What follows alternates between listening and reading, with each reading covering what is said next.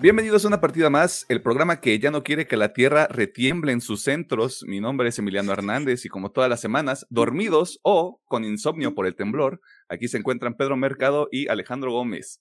Este, ¿cómo están, caballeros? ¿Dónde los agarró el temblor? El primero o el segundo. ah, sí, este, cápsula cultural, hubo como tres terremotos en una semana. Ya sé. Nada, pues a mí me agarró todos en mi casa, pero pues no lo sentí. Este. insensible. Usted lo que tiene que rescatar, Eh. Alejandro Gómez, es insensible. El primero en el trabajo, como estamos en un primer piso y cuando pasan camiones siempre Se mueve. siente. se mueve. Yo pensé que era pues un camión, pero ya de repente, o estoy muy mareado. y luego, ah, está temblando, hay que bajarnos, ok. Ah, ok.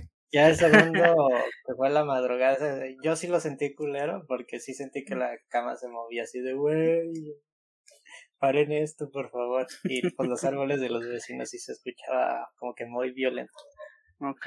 El Pedro tal vez se sintió mareado, güey, y dijo, no mames, qué pedo. Qué experiencia tan surrealista. El país donde te preparan una hora antes del temblor. Exacto, güey, para que estés preparado, güey. Estás al Es TikTok. correcto, güey. O sea, si hay algo de lo que no vas a culpar al mexicano, güey, es de ser extremadamente precavido. O sea, Ujú. De hecho, sí. Chile, güey. Pero luego hay, hay otro sector de la población, este, me acuerdo porque vi una nota de un, de un medio que decía un cabrón en Twitter de, no deberíamos hacer simulacros porque los simulacros Mm. atraen, este, temblores por su energía y no sé qué, yo como, sí, Primaria trunca, obviamente, pero fuck bueno. you, sí, güey. Mira, te lo dejo así, el señor actúa en telenovelas. Ah, pues por eso es lo mismo. Es primaria trunca es lo mismo. Sí. Este, así que, señor, señor que puso esa pendejada, vaya chinga a su madre. Este, ¿qué hicieron en la semana? Esta semanita. Creo que de juegos nomás le di al oso. Y creo que a lo mejor ni eso. Déjame que a lo mejor más juegos. Eh, de episodios, pues bueno, estoy al día con House of Dragon, con los Anillos del Poder. Eh, creo que me falta algo, pero no me acuerdo. ¿Viste el tema de la semana? Bueno, sí vi el tema de la semana. Animes. Sí, bueno, es- eso es lo que sí. Bueno, de episodios creo que es nada más eso. Creo, porque todavía sigo debiendo She-Hulk. Lo tengo pendiente. Este, de animes, pues no. bueno, solamente también vi Mary Naves. Ya. Este, películas, pues bueno, el tema de la semana. Y de mangas también estoy al corriente con todo. Jujutsu, My Hero, El Conche Su Madre, Alien Seria. Y ahí voy con One Piece todavía. Digo One Piece, este, One Punch Man, perdón. Ah, yo, Ah, One Piece, no, no wow, mames, no. wow. O sea, sí lo tengo en los planes, pero muy a largo plazo. No, no. güey, o sea, One, One Piece es ya cuando, cuando tú digas en este programa que ya estás leyendo One Piece, güey, lo voy a tomar como de, no mames, se va a suicidar. ya no, ya no, ya no tiene esperanza de nada en la vida, güey. Bueno, no sé si le dije que era el podcast entre nosotros, pero, o sea, sí quiero hablar One Piece, pero hasta que se acabe. Ya que digan, ya se acabó esta madre y está chida y vale la pena quemarse mil y cacho episodios por el final, ah, ok, ahí lo voy a leer. Pues nada más, ahorita nada. Estoy, bueno, de hecho estoy muy, muy, muy complacido con One Punch Man. Ya entendí por qué maman tanto a Murata. No mames, ese cabrón dibuja, güey. Es un puto dios. Mm. Es un perro dios para dibujar a ese cabrón. y ya, de hecho fue todo lo que hice esta semana. Arre, arre, este, sorprendente hombre alaña. ¿Qué hizo esta semana? Eh, en mi caso también leí My Hero, Jujutsu y Chainsaw Man. Es lo que yo leo. Creo que mis mangas mensuales ahorita están en pausa. Em, de series, eh, ya vi los tres primeros episodios de Andor. Vi el tema de la semana. Y de juegos jugué Deadloop. Un poquito de Halo Infinite de inicios de semana. Jugué con Emiliano y Diego y unos compas del mundo del internet la beta de Warzone. Digo, de Modern Warfare 2, perdón. Warzone 2 todavía no existe. Y. Ah, y también estuve jugando el Assassin's Creed Unity. Como que he campachinado mucho, aunque ahorita me voy a meter de lleno al Deadloop.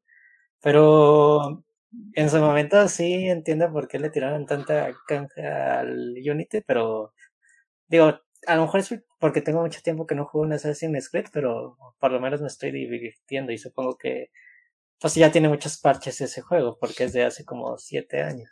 Y amárrate porque vienen siete más. porque si te gustó Unity, te van a gustar los demás. ¿Algo más que quieras añadir, Pedro? No, creo que fue lo que yo hice la semanita. Arre, este, yo estoy a corriente con House of Dragon, Dramón. O sea, la novela de la gente adulta, güey, se dice no pasa nada. Estoy a corriente con She-Hulk. Habrá episodio eventualmente, usted ya se enterará. Eh, estoy al corriente con el manga de Chainsaw Man y el de Jujutsu Kaisen, que salió número hoy domingo que estamos grabando. Eh, también estuve jugando Deadloop un rato, está, está chido, está coqueto. Eh, también, como dijo Pedro, la beta del Modern Warfare 2. Un poquito de Cophead, un poquito de Sifu. Y ya tengo que terminar algo porque quiero jugar Cult of the Lamb, güey. Y creo que es todo. Bastante conciso. Así que, ¿hay algo más que quieras mencionar? Mm, no, creo que es todo. Muchas gracias a la gente que está al pendiente del programa. Entonces, en el YouTube y en la versión de audio, que estamos viendo que la gente eh, de la versión de audio este, ya le metió galleta en el mes de septiembre, por lo cual este, mándenos un mensaje a través de cualquiera de las redes sociales y les vamos a hacer la transferencia de una caguama. Eh, en moneda mexicana, no saben con sus mamadas de aquí cuesta tanto, güey. O sea, aquí cuesta 40 varos. O sea, tampoco les vamos a comprar una caguama de. ¿Qué caguama está cara? O sea, ¿qué es caro para una caguama? Pues hay. Hay este restaurantes que creo que la cobran como en 80 varos. Ah, no, chingas a tu madre, güey. O sea, una caguama de Miller te cuesta 40 varos, güey, tiene, o sea. O sea, Pero es de barrotera. Pero sí, son, son de esos gourmet. De ahí no le dicen caguama, le dicen, le ponen otro nombre más elegante en francés, güey. Sí, una mamada, sí. Sí, este, pero muchas gracias a la gente que está al pendiente del programa en su versión de audio. Sabemos que es una experiencia completamente diferente. Y a la gente que está, este, viendo los episodios en YouTube, ven el episodio de los lobos, no sean ojetes. Este, denle amor a ese episodio. Eh, ¿Y qué más? Eh, como se estarán dando cuenta, debieron haber visto el episodio de Blade Runner hace dos semanas, o bueno, tres para cuando sale este episodio, porque, oh, ¿quién lo diría? Hicimos este episodio de la siguiente película de Blade Runner. y luego tal vez hagamos de la serie, pero quién sabe. O sea, todo depende de si Ridley Scott la caga o no. Ah, yo pensé que el anime. Ah, igual también sí, jalo. Ah, el, anime, de, el anime, ah, de Black Lotus. Es que hay, no, es que varios, tío, hay varios, varios. Ah, sí, es cierto, sí nos había dicho la semana, hace dos este semanas, hace tres semanas, no sé. Tiempo acuático, es una mamada. Pues me jala a los dos. quiero que sea el caso. Ajá. Perdón, hay un poquito de. Un segundo, continúen. Ok. Ah. Eh, bueno, a veces me olvidé comentar que nunca lo digo, pero siempre trato de verlo, por lo menos un show semanal de las luchitas. Ok, pues esta semana que hubo.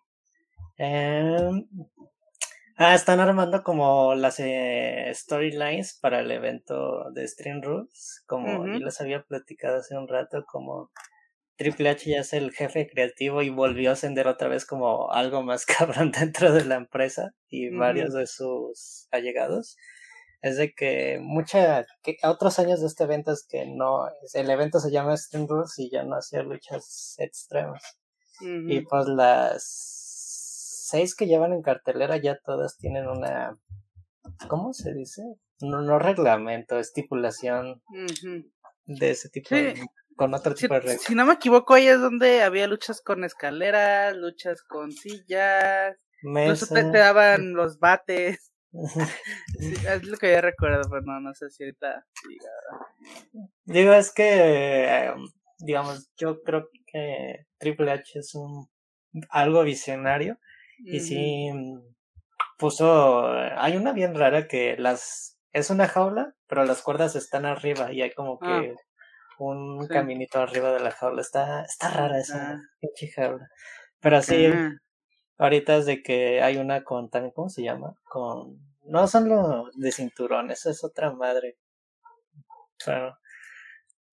Porque lo usan como, como para dar latigazos o cosas así. ok, ok. No, no, no lo ubico, pero ok, está bien. Sí, bueno, eh, digo, ay, por lo menos pienso que va a estar interesante el evento. Bueno, Puede ser. Desde que Triple H tomó las riendas, ya Ajá. yo siento un formato totalmente diferente. Ok. Ah, qué chingón. A ver si. eh, ¿En dónde las ves? A ver si me animo a regresar a verlas. Eh, yo las veo en... Ya estoy contratando el servicio de streaming. Si quieres yo te lo presto, pero te lo presto ok. cuando un evento que siento que vaya a valer la, la pena. Ok, va, va, va. Yo pensé que Pedro te iba a decir algo de te lo presto ya que se acabe el evento. No, es que se puede ver simultáneamente varias, Ajá. varias pantallas, pues no es, eh, no es que tenga limitantes la cuenta. Lo que No, yo aparte, cuando yo veía, güey, era. O sea, estaba el evento, pero antes creo que ese pay-per-view era bien caro, güey. O no sé por qué, pero nunca lo veía en el día, güey. Siempre esperaba el siguiente día y ya, ah, mira, ya está, vamos a ver. ya lo subieron al internet. Ya, ya estaba en el internet. Nada, es, deja, espera, anécdotas de antes, justo antes con anime, o sea, había un puestecito, al menos acá por mi colonia, en los tianguis, donde vendían puras así, este, lucha libre. O sea, es como, ah, el evento de esta semana, vengas a ver el WrestleMania, o vengas a ver el SmackDown. Sí, es que es, sí era muy común que los pay-per-views te los encontrás ya unos días después en el tianguis, Ajá. porque sí había mercado. Bueno, Sí, en el mercado. Ah, y era muy todavía. Yo creo que Bueno, sí sí. hay. Sí. O sea, seamos, seamos honestos, o sea, la gente no puede pagar el servicio de streaming como tú, Pedro. O sea, Sí, sí. Digo, no sé ahorita cuánto están los, pues, los DVDs pira- pirañones. Pero pues en ese tiempo estaban a 10 varitos. no, güey, cuando ibas y te vendían 4 o 5 por 30, güey. Ajá. Uy, ya estaba bien verga. Eso está chingón, güey. Ya, ya sacabas una película para cada día de la semana, güey. Ajá. Sí, güey. Se armaba el desmadre. Y luego, ¿cuánto? Comprabas el, Ajá. ¿cómo es? El compilatorio de los 40 episodios de Naruto, los puestos de anime. Ajá. A en un huevo, güey. No, güey, hasta con su pinche interfaz para seleccionar episodios Ah, y todo el pedo. O sea, la Sí, piratería estaba al güey. pedo, güey. Estaba bien Estaba el verga pedo, güey. Es más, Porque yo- deja- Ajá. ah, digo, continúa, dejar si la encuentro. Porque yo, yo me acuerdo Ah. mucho de que en algún momento teníamos varios DVDs de Naruto. Creo que nos los prestaron.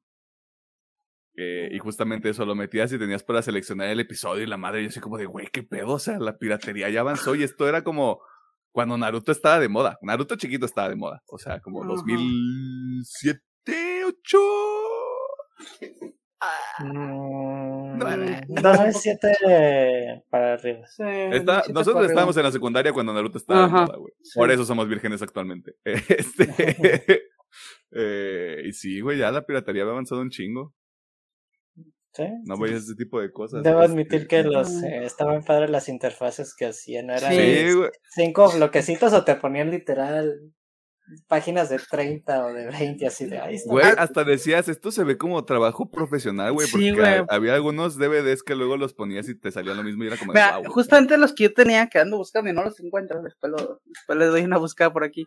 Pero los que yo tenía de cuenta que era, te ponían la pantalla grande el Ajá. opening de, de este, el que estuviera en ese momento, y abajo estaba la listita de todos los episodios. Como, Mm, agárrate cual quieres, papi.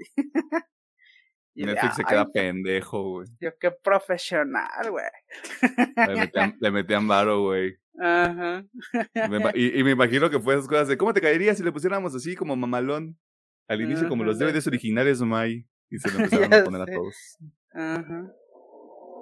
Se subió la vara, güey, para que no digan que en México no, no, no hay talento. Exactamente. Solo, fal- solo falta apoyarlo. Bueno, después de todo eso, eh, ¿hay algo más que queramos mencionar? Gracias, todo. ok, ya es toda. Eh, muchas gracias a la gente que está al pendiente. eh, del programa otra vez. Eh, vamos a la sección de noticias porque se puede saltar la sección de noticias esta semana, la neta. O sea, no pasa nada. Ah, tema. subs, Gracias. Se les manda un máximo respeto.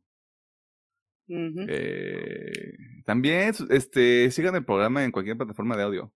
O sea, aunque no lo, aunque no lo escuchen en audio, aunque decidan verlo en, en video, porque Así. no sé, o sea, ustedes saben más que yo por qué toman sus decisiones.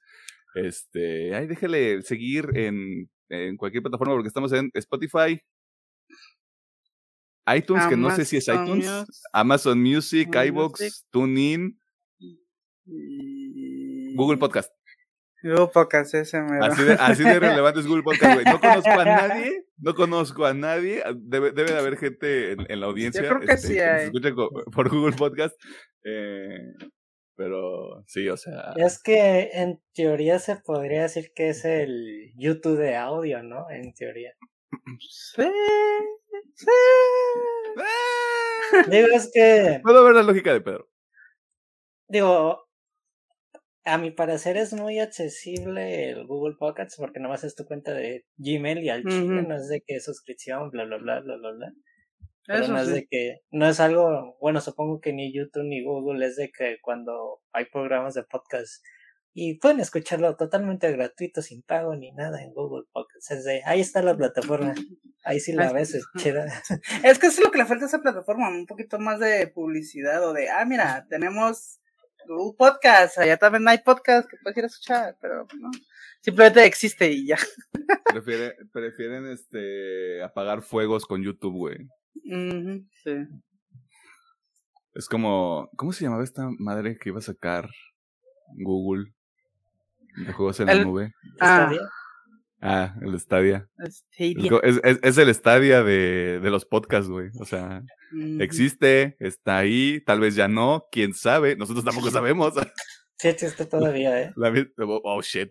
Sí. Creo que el Resident 4 Remake va a salir en Stadia. Y de hecho cuando dieron la noticia fue de, ¿a poco que eso todavía existe? Eh, Todavía, de hecho, hay varios juegos que siguen saliendo ahí en Stadia. Güey, va a salir en Stadia y no en el Xbox One. De hecho, te iba a decir, el juego del, del Han Online, del creador de Rick Mori, dicen que era un Mm. juego exclusivo de Stadia, pero fue cuando desecharon varios títulos que iban a ser exclusivos para Qué bueno, la plataforma. Qué bueno, sí. Qué bueno, güey.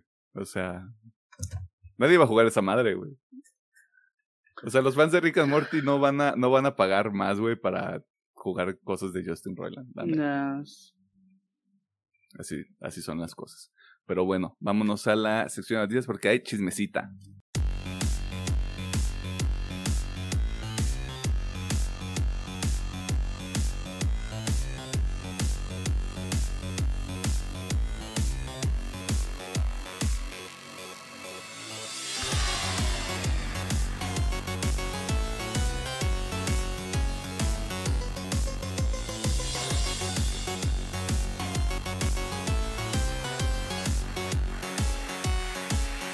Encontramos en la sección de noticias donde te ponemos al tanto de las cosas más interesantes que suceden en el mundo del entretenimiento, la cultura popular y demás cosas que este, pues son de gente virgen. O sea, si usted, si usted dice, no mames, yo estoy al corriente de todas las noticias, güey, que pasan en este pedo, pues, o sea, usted es virgen. O sea, sépalo, no puede huir de eso.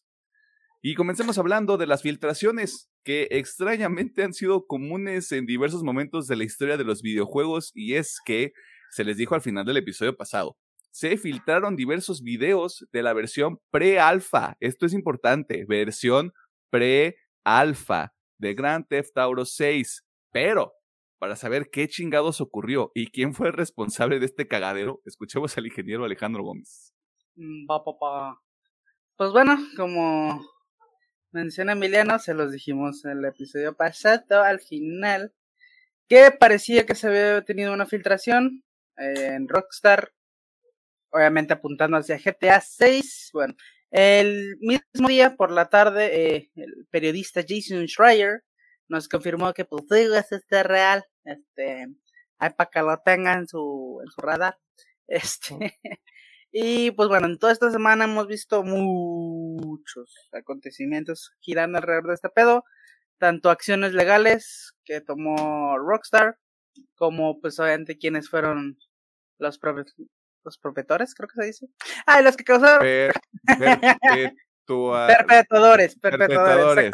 Esa madre, sí. UPM, un, un programa que lee diccionarios. este, pero bueno, vámonos primero pues por lo más este, escabroso. Parece ser que es una organización que básicamente consta de puros chamaquitos de entre 17, 18, por ahí más o menos, en los cuales pues les gusta meterse este pedo del hacking, ¿verdad? Este, y básicamente se supone que lo hicieron a través de una plataforma tipo Teams, no me acuerdo el nombre de la plataforma, pero que básicamente no es muy, muy seguro que digamos. Desde ahí lograron tener acceso y pues de ahí brincaron a los servidores y pues ahí dijeron, yángase, y se robaron toda la información que pudieron. Básicamente se robaron creo que son 10, no, como 8 años de trabajo, más o menos, que es lo que tenían ahí guardado. Este, y pues bueno, y como es normalmente, pues dijeron, aquí tenemos la info, vamos varo, no nos pagas, vamos a ir liberando poco a poco las cosas. Obviamente Rockstar no quiso pagar, y pues bueno, se han estado liberando cosas en la semana. Y pues por la parte legal, eh, pues Rockstar hay chingo de mierda. Creo que está hasta el FBI, la verga y chingo de organizaciones ya atrás de estos güeyes. Y bueno, se supone que el que ahorita como la cara del culpable es un morrito de 17 años. Eh. Bueno, 16 según esta mamá. ¿Tú qué estabas haciendo cuando tenías 16 años, güey? No hackeando Rockstar. No, obviamente no. Este, pero bueno, eso es como la parte pues más acá de legal. Eh, como digo, toda esta semana hemos ido viendo más detalles del juego. Y pues bueno, se tiene la información que obviamente ya sabemos que hay una protagonista, pero parece ser que van a haber dos. Que va a ser Lucía y Jackson. Que tú vas a poder escoger entre los dos.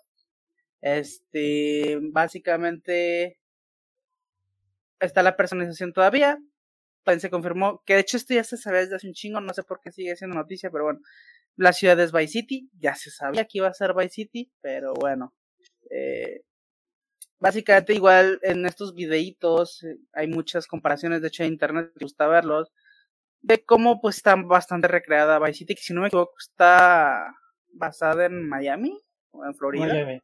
Sí, Miami. Miami, este, bueno, está en Miami y la verdad está bastante bien recreado, este, Ahorita hablaremos de la polémica de las gráficas que yo digo, a mí se me hace que se ve súper de huevos para hacer un pre-alfa, pero bueno, este se obviamente toda la información de todo el tipo de armas que va a haber, que son un chingo mil, o sea, lo típico de GTA. Y obviamente también ahí se filtró que va a haber varias estaciones de radio con música muy importante. Ya, una estación emo, güey. Ay, ojalá. ¿De qué? Una estación, emo. Este, bueno, aquí básicamente va por tours de Newfound Glory, güey. Ándale. Y bueno, entonces ahí estuvo saliendo información de las misiones. Parece que muchos van a ser pues interesantes ahí entre los dos personajes principales. Y sí, yo creo que sí. O sea, mucha información del juego. No me gustaría indagar mucho porque pues es una pinche pre-alfa este pedo va a cambiar. Se supone que también por ahí ya está filtrado pues la historia, o sea, el guion que va a seguir la historia. Como digo, no si Rockstar quiere, aunque es, no, no lo recomendaría, pero si Rockstar quiere, puede reiniciar todo, es decir, ¿sabes qué?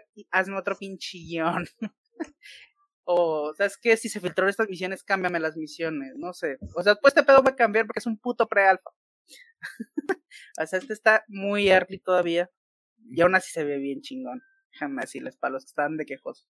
A neta se ve muy chingón las gráficas para hacer un pre Sí, yo lo que recalcaba era eso, o sea, acompáñenme en esta, en esta horrible sección que se llama Hombres explicándoles el mundo.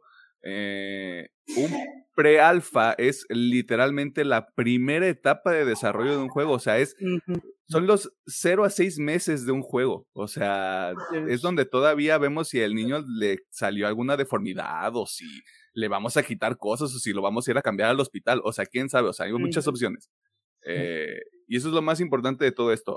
Así, ustedes crean que se ve mal gráficamente, esto no es el producto final, ni siquiera es una alfa. O sea, es un pre. Pero es un build, o sea, todo lo que ustedes ven de letreritos con letras rojas y verdes y que tiene un montón de Entonces, todas cuadros el son aire, interfaces, güey. to- todo eso no, no lo ve en el juego. Sí, no, o sea, todo ese pedo son luego- interfaces.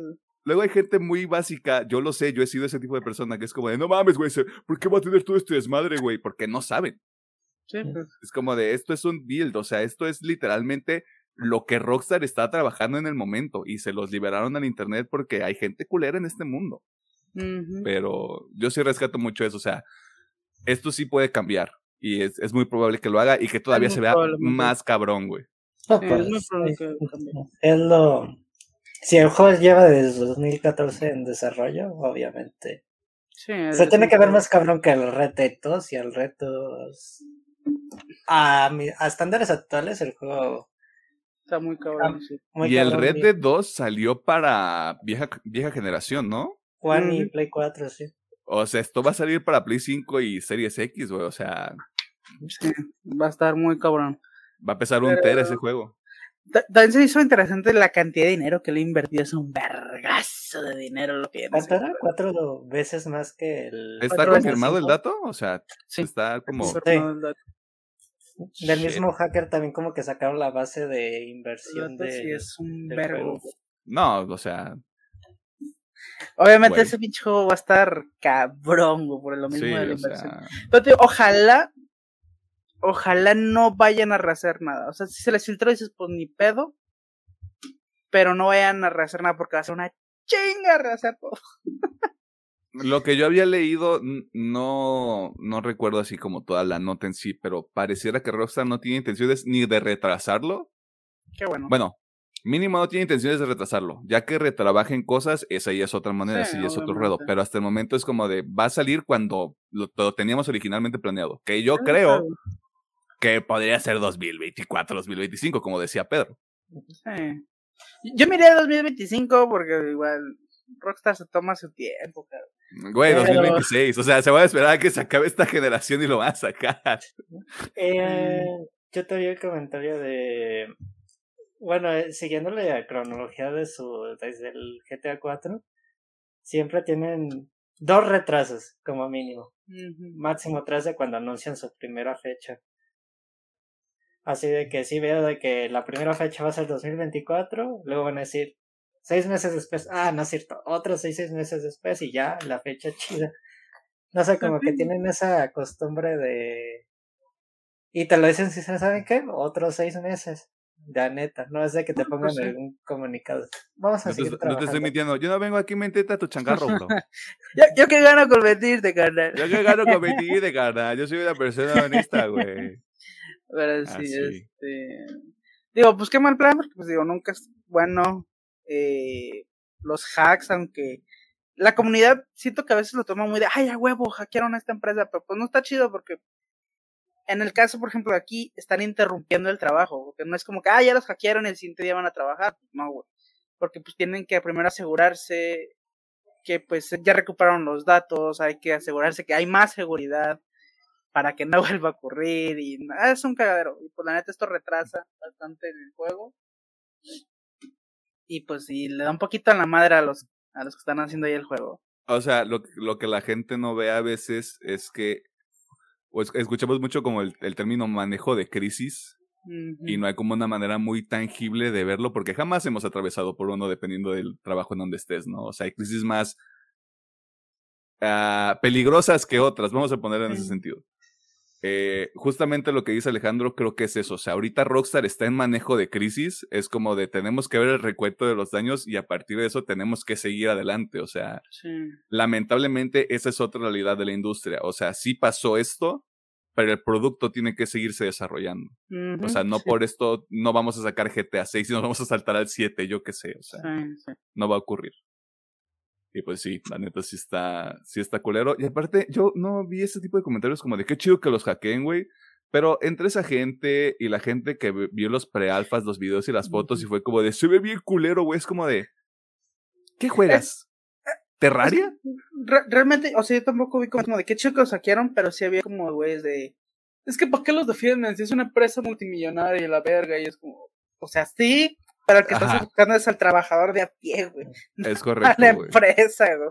Porque al final no pagaron ningún puto rescate, güey. O sea, les valió verga. Y ah, pues si vas a mostrarlo, muéstralo, güey. Es, que, es la, que a Chile es una buena estrategia porque, again, es una puta pre-alfa. Muchas cosas pueden Sí, cambiar. sí, sí. Y dices como, Sí, pues güey, muéstralo.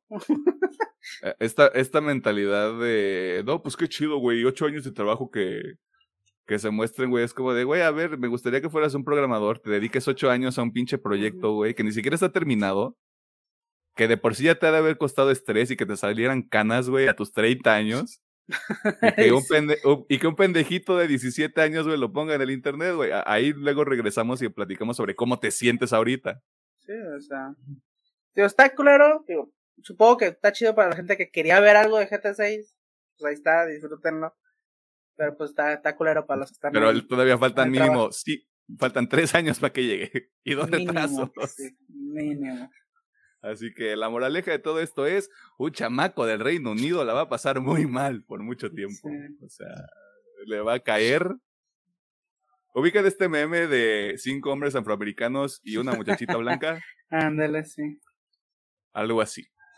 Hablando de gente que le está pasando mal, Netflix, el servicio de streaming que ha tomado malas decisiones de forma secuencial y sistemática en los últimos meses, decidió que era momento de pues mantener a los suscriptores captivos y transmitió su evento anual llamado To Doom, donde presentaron informaciones de diversos proyectos y aquí empieza lo divertido. No queremos hablar de todo, ¿verdad? O sea, como que simplemente hay cosas muy específicas y particulares que a cada uno le llamó la atención. Este, ¿cómo vamos a hacer esto? Pues decimos nuestros tres eh, series o películas que nos llamaron la atención del evento. Me encanta tu idea, Pedro. ¿Por qué no empiezas tú?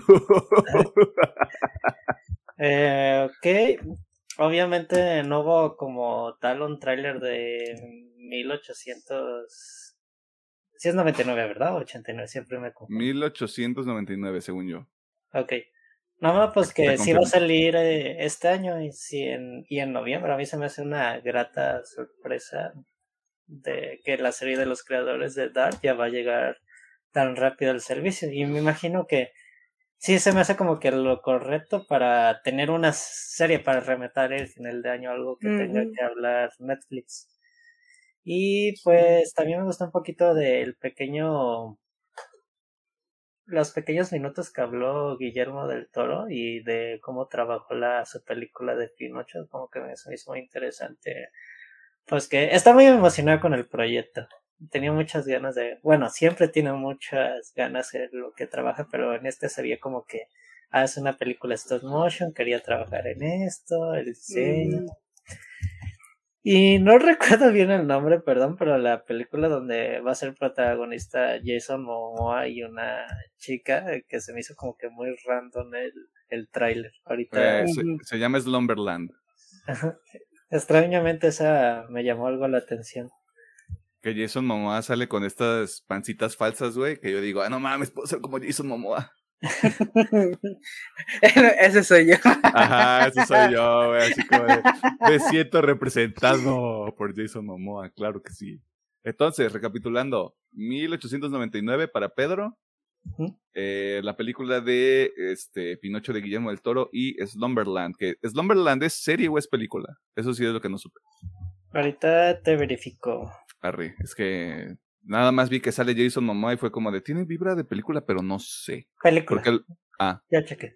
es que creo que también está en una serie de, no sé si de Apple o de Hulu. Jason Es de. Apple. Ah, ya. La de sí, ¿no? Como de sí de ver. Sí. O sea, yo nunca la he visto, pero ah, como la spamean los anuncios. Güey, a mí en Reddit me salen un chingo de anuncios de esa madre y yo como de, güey, no la voy a ver. Ni sabía O que era la última temporada, güey, así. Así andamos, güey. Es como de, ve la última temporada y yo, ah, ok. Yo, ay, ¿poco esta madre existía? Ajá, mira qué padre. Bueno, chingas a tu madre, adiós. Borrar, borrar publicidad. Ya sé. Este, Alejandro, ¿qué onda?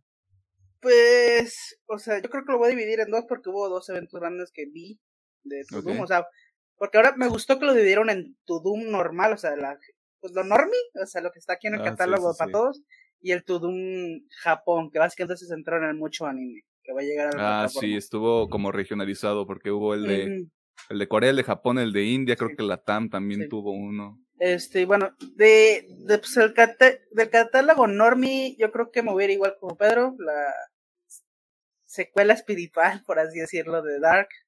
Me, me llama mucho la atención.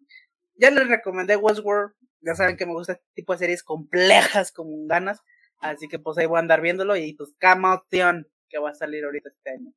Eh, obviamente Pinocho, porque quiero mucho a mi gordito pues se, se ve muy interesante su... Quiero mucho a mi gordito. Perdón. Este, se ve muy interesante el approach que va a tener Guillermo con esta peli, así que sí. Y por último, yo creo que voy a mencionar lo que se, lo poquito que se habló de The Witcher con esta serie slash película, no recuerdo bien, que es la de Blood Origin. Creo que serie también. Y obviamente, pues la nueva temporada que viene. Este, y de anime, ahí les va, porque son un chingo.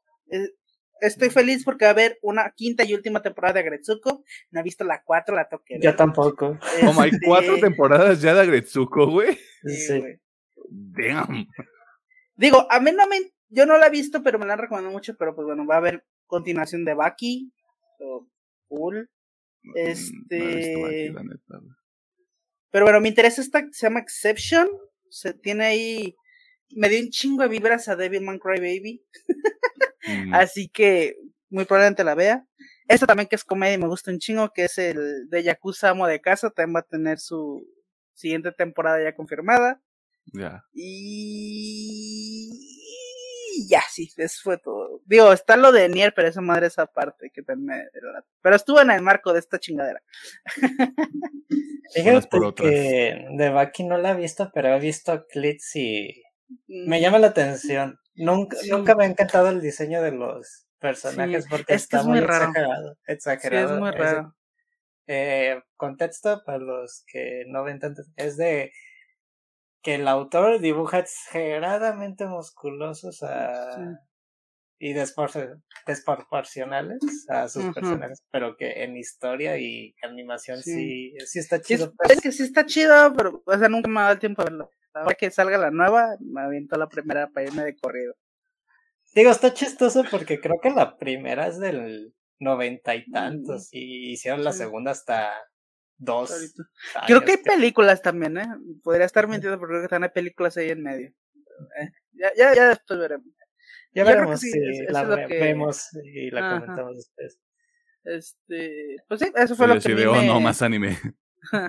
eso fue lo que me la del Tudum. La neta, muy bien, me le todo este año, mucho más. Oye, oye, oye, oye. Pero bueno, supongo que algo les ha de haber gustado si, si consumen Netflix. Probablemente, bueno, quién sabe. Este, y como nadie me va a preguntar a mí, me voy a preguntar ah, yo solo. Este, es cierto. Uh, yo pensé que Alejandro iba a mencionar The Crown. Este... Ah, sí, pues es que nomás mencionaron, o sea, ahí viene la siguiente temporada. Pues, güey, o sea, ya, con, con fecha, güey, o sea. Así que, el pues, estandarte de calidad de, de Netflix, supongo, de Crown. Sí, güey, o sea... The Crown es pero pues quiero ver que. Es que esa madre también es de. ¡Ay, el chisme! ¡Ay! Ah, pero ya me spoilearon la última temporada. ya, spoilearon ahí, qué pedo.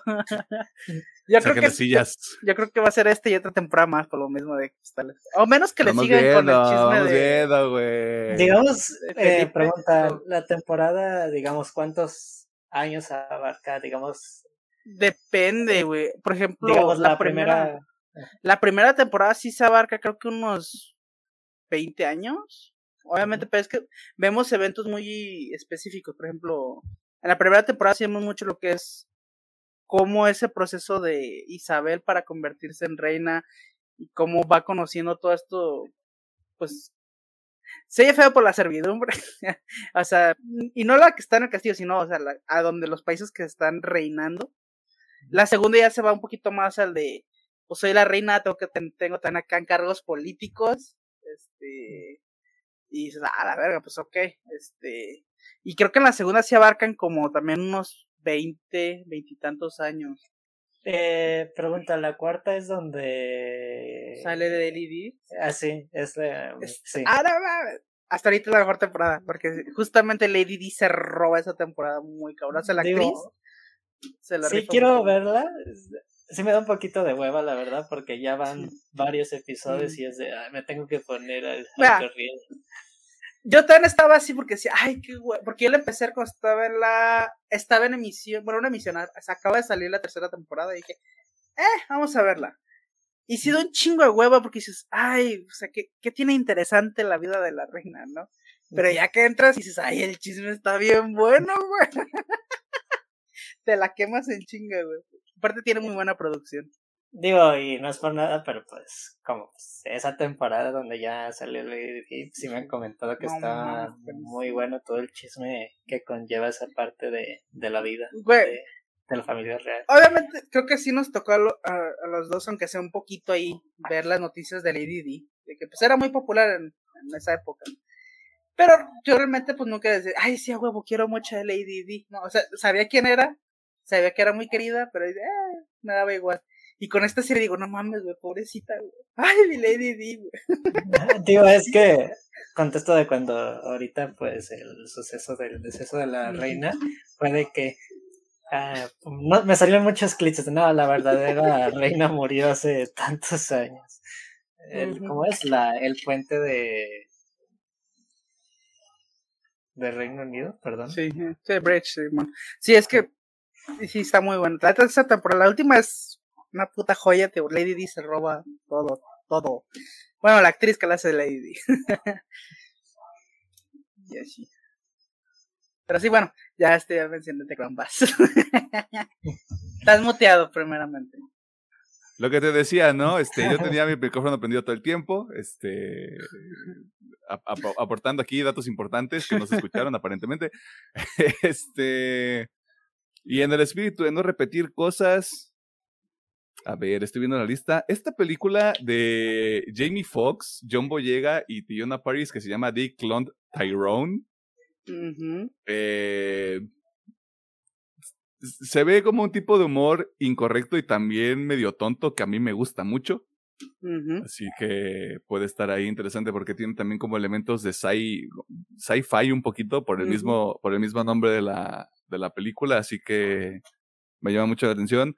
Este, la secuela de Knives Out, que es Glass Onion, mostraron ahí un poquito más este, de esa película que sale en diciembre, ahí en, en Netflix, y Extraction 2, güey. Es que ah, Extraction es. Extraction es una muy buena película. O sea, es una muy buena película, güey. Si me justifican con una escena de dos segundos por qué regresa Chris Hemsworth, ya, vámonos. Que se arme, güey.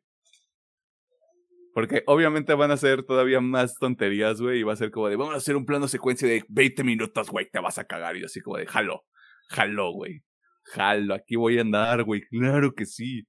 Pero sí, yo me quedaría con esos tres. Nada más para no repetir, porque obviamente voy a ver la película de Guillermo del Toro.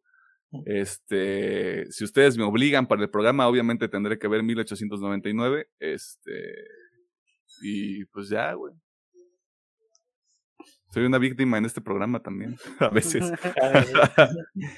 Voy a ver si de los anillos, güey. Soy una víctima aquí, güey. Ay, pobrecito. Sí, güey. Pobrecito de mí. ¿Qué te digo, güey? O sea, así es esto, ¿no? Eh, si usted quiere saber todo lo que ocurrió en el Tudum de este año, bueno, en los varios Tudums que hubo este año, porque de nuevo hubo como mucho, mucha Ujú. regionalización, puede encontrar un resumen en el internet o ver la transmisión en las redes de Netflix. Y regresando al mundo de los videojuegos, esta semana nos enteramos de que existe un nuevo título de Marvel que estará siendo desarrollado por el equipo de Motive, estudio propiedad de Electronic Arts, y cuyo nombre usted reconozca, ya que en este momento siguen trabajando en el remake de Dead Space que saldrá a inicios del próximo año, específicamente el 27 de enero, si no me equivoco. Este nuevo juego, que aún no tiene título oficial, será una historia completamente nueva para Iron Man, el alter ego de Tony Stark, uno de los superhéroes más populares en la actualidad, en parte, en parte, esto necesito que lo entienda la gente virgen, por su aparición en la primera saga del universo cinematográfico de Marvel. O sea, si ustedes creen que están haciendo un juego de Iron Man nada más por buena onda, pues no. O sea, hay que sacarle varo a este pedo todavía. Los nombres A cargo de este proyecto incluyen a Olivier Proul, espero que así se pronuncie, que se pronuncie porque voy a matar muchos nombres ahorita. Productor del juego más reciente de los Guardianes de la Galaxia, el que fue publicado por Square Enix y desarrollado por Eidos Montreal, es un buen juego. O sea, me llama la atención qué es lo que van a hacer ahora con este cabrón como líder. Y quien contará con el apoyo de Ian Fraser, Maylin Lumineux y JF Warrior, quienes de forma individual cuentan con créditos en proyectos como Star Wars Squadrons y Assassin's Creed Odyssey. Por mencionar juegos que sí les quedaron chidos, porque por ahí estaba el Front 2 y tienen créditos en Mass Effect Andrómeda y pues... Ah, uy, qué padre todo, ¿no? Eh, actualmente este juego se encuentra en preproducción y si somos positivos es muy probable que vea la luz del día en 2025, aunque seguramente se irán liberando más detalles una vez que Dead Space ya esté disponible y el equipo pueda comenzar a trabajar al 100% en este nuevo proyecto. No hay, no hay nada sobre historia, hasta el momento no hay casting, así que eso es muy probable que lo vayamos descubriendo ya sea en algún evento de EA, porque este año no hubo, ¿cómo era? El Play Live que, que tuvieron el 2021, pero este año no va a haber. Así que si hay uno el próximo año, o si deciden aparecer en algún otro evento, probablemente ahí digan, eh, güey, aquí está Superior Iron Man y toda la gente se va a volver loca, ¿no? Eh, pero ahí está, hay un nuevo juego de Iron Man en el horizonte, así que no sé qué pensar. Pues que salga. A ver qué tal sale el juego. Pues es Ahorita, como dicen, estamos apenas en pre-pre. En pre-pre. De, de trabajo, así que pues eh, va a tardar. Yo lo espero lo mejor para el desarrollo del juego. Lo que sí es extraño es que lo anunciaran. ¿Cuándo fue el showcase de Marvel? ¿Hace dos semanas? ¿El de la D23? El de la D23. Y ahí no hubo nada sobre este juego. Mm, ¿Sabes? Pues a lo mejor como Tal vez Disney quería mostrar lo que ya tenían más listo en forma presentable o que ya va a salir a, en, a corto plazo. Pues sí, también, por lo mismo de que esto es nada más un concepto apenas. Debe de haber como tres personas en Morib trabajando en esta madre, güey. Todos los demás así como, hay que terminar Dead Space, no mames. ¡ah! Que Dead Space debe de, debe de tener un demo que sale en un mes, justamente. Mmm, qué rico. Y como hay diversas informaciones para varios proyectos que no dan lo suficiente para dedicarles una nota completa, escuchemos al doctor Pedro Mercado mientras nos explica qué chingados ocurre con algunos proyectos que despiertan interés en la comunidad virgen y en la no virgen también. O sea, también. Como les platicamos hace ya ratito la D23, uno de los proyectos que presentó Marvel fue Weird World with the Night se anunció de que la serie que llegará este mes de octubre, en sus primeros días, tendrá una duración de 55 minutos. Va a ser un proyecto, no quiero decir muy contenido, pero que va a estar eh, corto. Así va a ser una pequeña película o un pequeño episodio de un concepto que puede ser algo interesante para el futuro de, de Marvel Studios, ya que el proyecto lo presentan como algo no directamente ligado al UCM, sino como un proyecto más individual y experimental. Es por amor al arte, güey. ah, también se nos informó en esta semana el, el día, perdón, el día 23 de septiembre que la conocida universo de Cloverfield tendrá una nueva película se nos,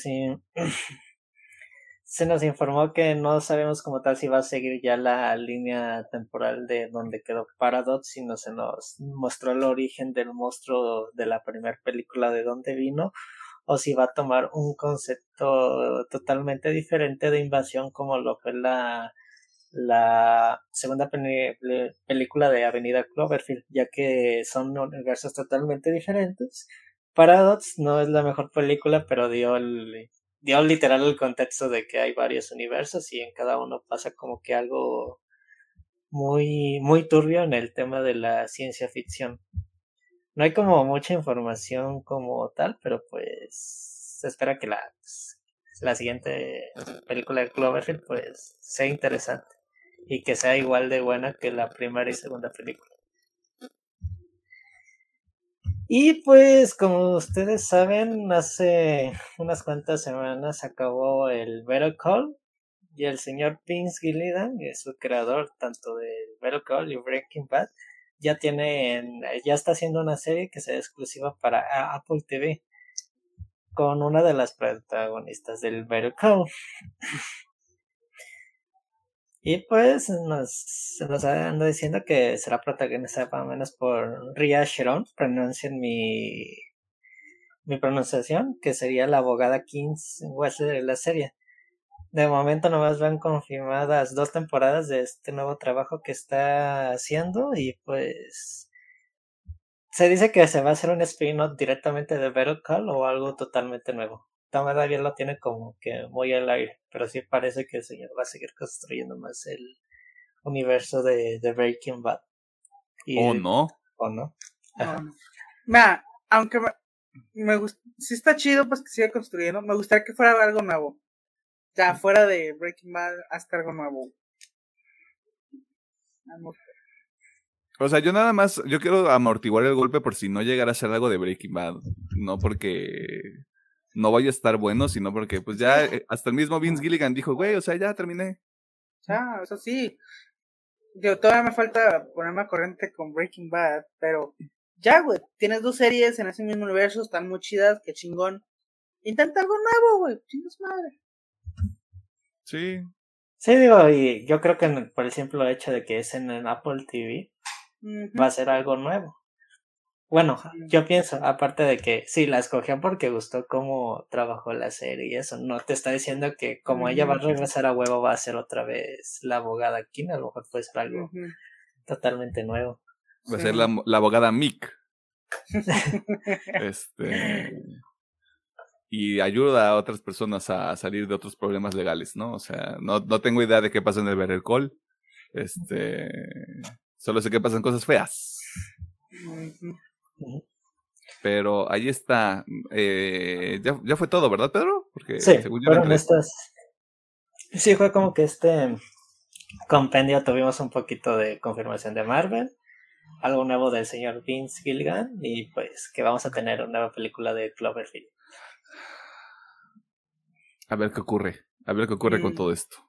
Dios mío, vamos a ver qué pasa. En los trailers de la semana comenzamos con el nuevo adelanto de Hellraiser, película que estará disponible a inicios de octubre, justo a tiempo para que la gente a la que le gusta el género del horror, personalmente creo que tienen problemas, pero no me hagan caso, yo veo anime, eh, puedan este, asustarse ahí por su cuenta o con su pareja o con su familia, si ustedes están así como colectivamente en un eh, espacio mental bastante específico. Y hablando de anime, también hay un nuevo trailer del Hombre Motosierra, el cual revela su opening culero y muestra un poco más de lo que veremos en los primeros 12 episodios de este proyecto que se estrena el 11 de octubre en el rollo crujiente. A mí no me chinguen, ese opening está culero.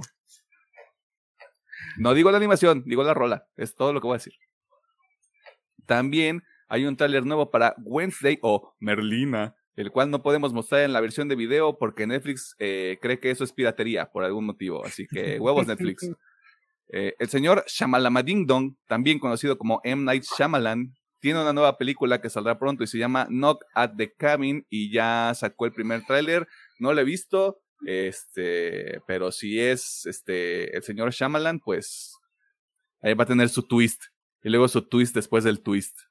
Eh, y a la gente le va a gustar o no le va a gustar. Este, ya veremos qué pedo. Disney liberó un adelanto de su próxima cinta de animación llamada Strange World que sale en noviembre, si no me equivoco, y que también mostraron un poquito en la D23 de este año. Y porque de vez en cuando hay que meter cine mamador en esta sección, Alejandro González Iñárritu tiene una nueva película, se llama Bardo, y no sé cuándo sale. Y ni sé de qué se trata. si a usted le gusta apoyar a González Iñárritu, pues ahí está, este Bardo, eh, en algún momento del futuro próximo para ir a los Oscars. Yo me imagino, yo me imagino que por eso sale en esta época. Eh, trailer de la semana. O sea, uh, Chainsaw Man. Hay que preguntar. la pregunta ofende. Está bien brutal ese trailer, así que ese. El Pedro va a decir Pedro. Hellraiser. Ni he visto el tráiler de Hellraiser. Se ve violento, ¿eh? O sea, se ve. ¡Wow! Eh, Chainsaw Man. Y sus 12 endings. Strange World, chingue su madre. De todas maneras, más en dos contra uno. es cierto, Chainsaw Man. Este, ¿qué les decimos? O sea, estoy triste porque son dos episodios. Por Los ahora. primeros cuatro tomos. Por ahora. Ah, los primeros cuatro tomos son los más chafillas, güey. Por algo se empieza. Yo quería que lo terminaran antes del, del demonio de las armas y que luego hicieran película. Esa película sí la habría visto, güey. Eh, pues nada. Ah, ¿qué Es mucha chamba. Es mapa. Es mucha chamba y no tienen. No tienen chance de Puras- hacer tanto. O sea, tomando en cuenta que solo son dos episodios de Chainsaw Man, güey, espero 18 episodios de Jujutsu Kaisen, güey. Y todo el arco de Shibuya. Son 24, güey. Son Ahí 24 está, que todo el arco de Shibuya, chingas a tu madre, güey. Pues es que, o sea, ya te tienen que aventarse toda la Shingeki final. Tienen que aventarse los 24 episodios de Shibuya. Su puta madre. Ah, pues, está bien, güey. No, porque podrían haber terminado Attack on Titan a tiempo, güey. Ah, eso sí, pero. Mira, cuando ya se acabe, que no nos vamos a tener que preocupar de la inversión de Shingeki. Va a ser de otros tres animes que van a agarrar del proyecto. Dance Dance Dance seguro, güey. Se va a quedar con parte de ese budget, vas a ver.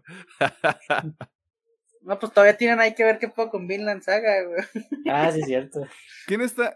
Había un anime que Alejandro quería ver que se llamaba Hell's Paradise. Soy Hell's Paradise. ¿Y ese quién lo está haciendo? ¿O quién lo iba a hacer? Mapa. Ah, Mapa y no has dicho nada, ¿verdad? No. Ah, ahí se va a ir el presupuesto también, güey. Ya le van a poner Mm. fecha. Para 2024. Bueno, quién sabe. O sea, 24.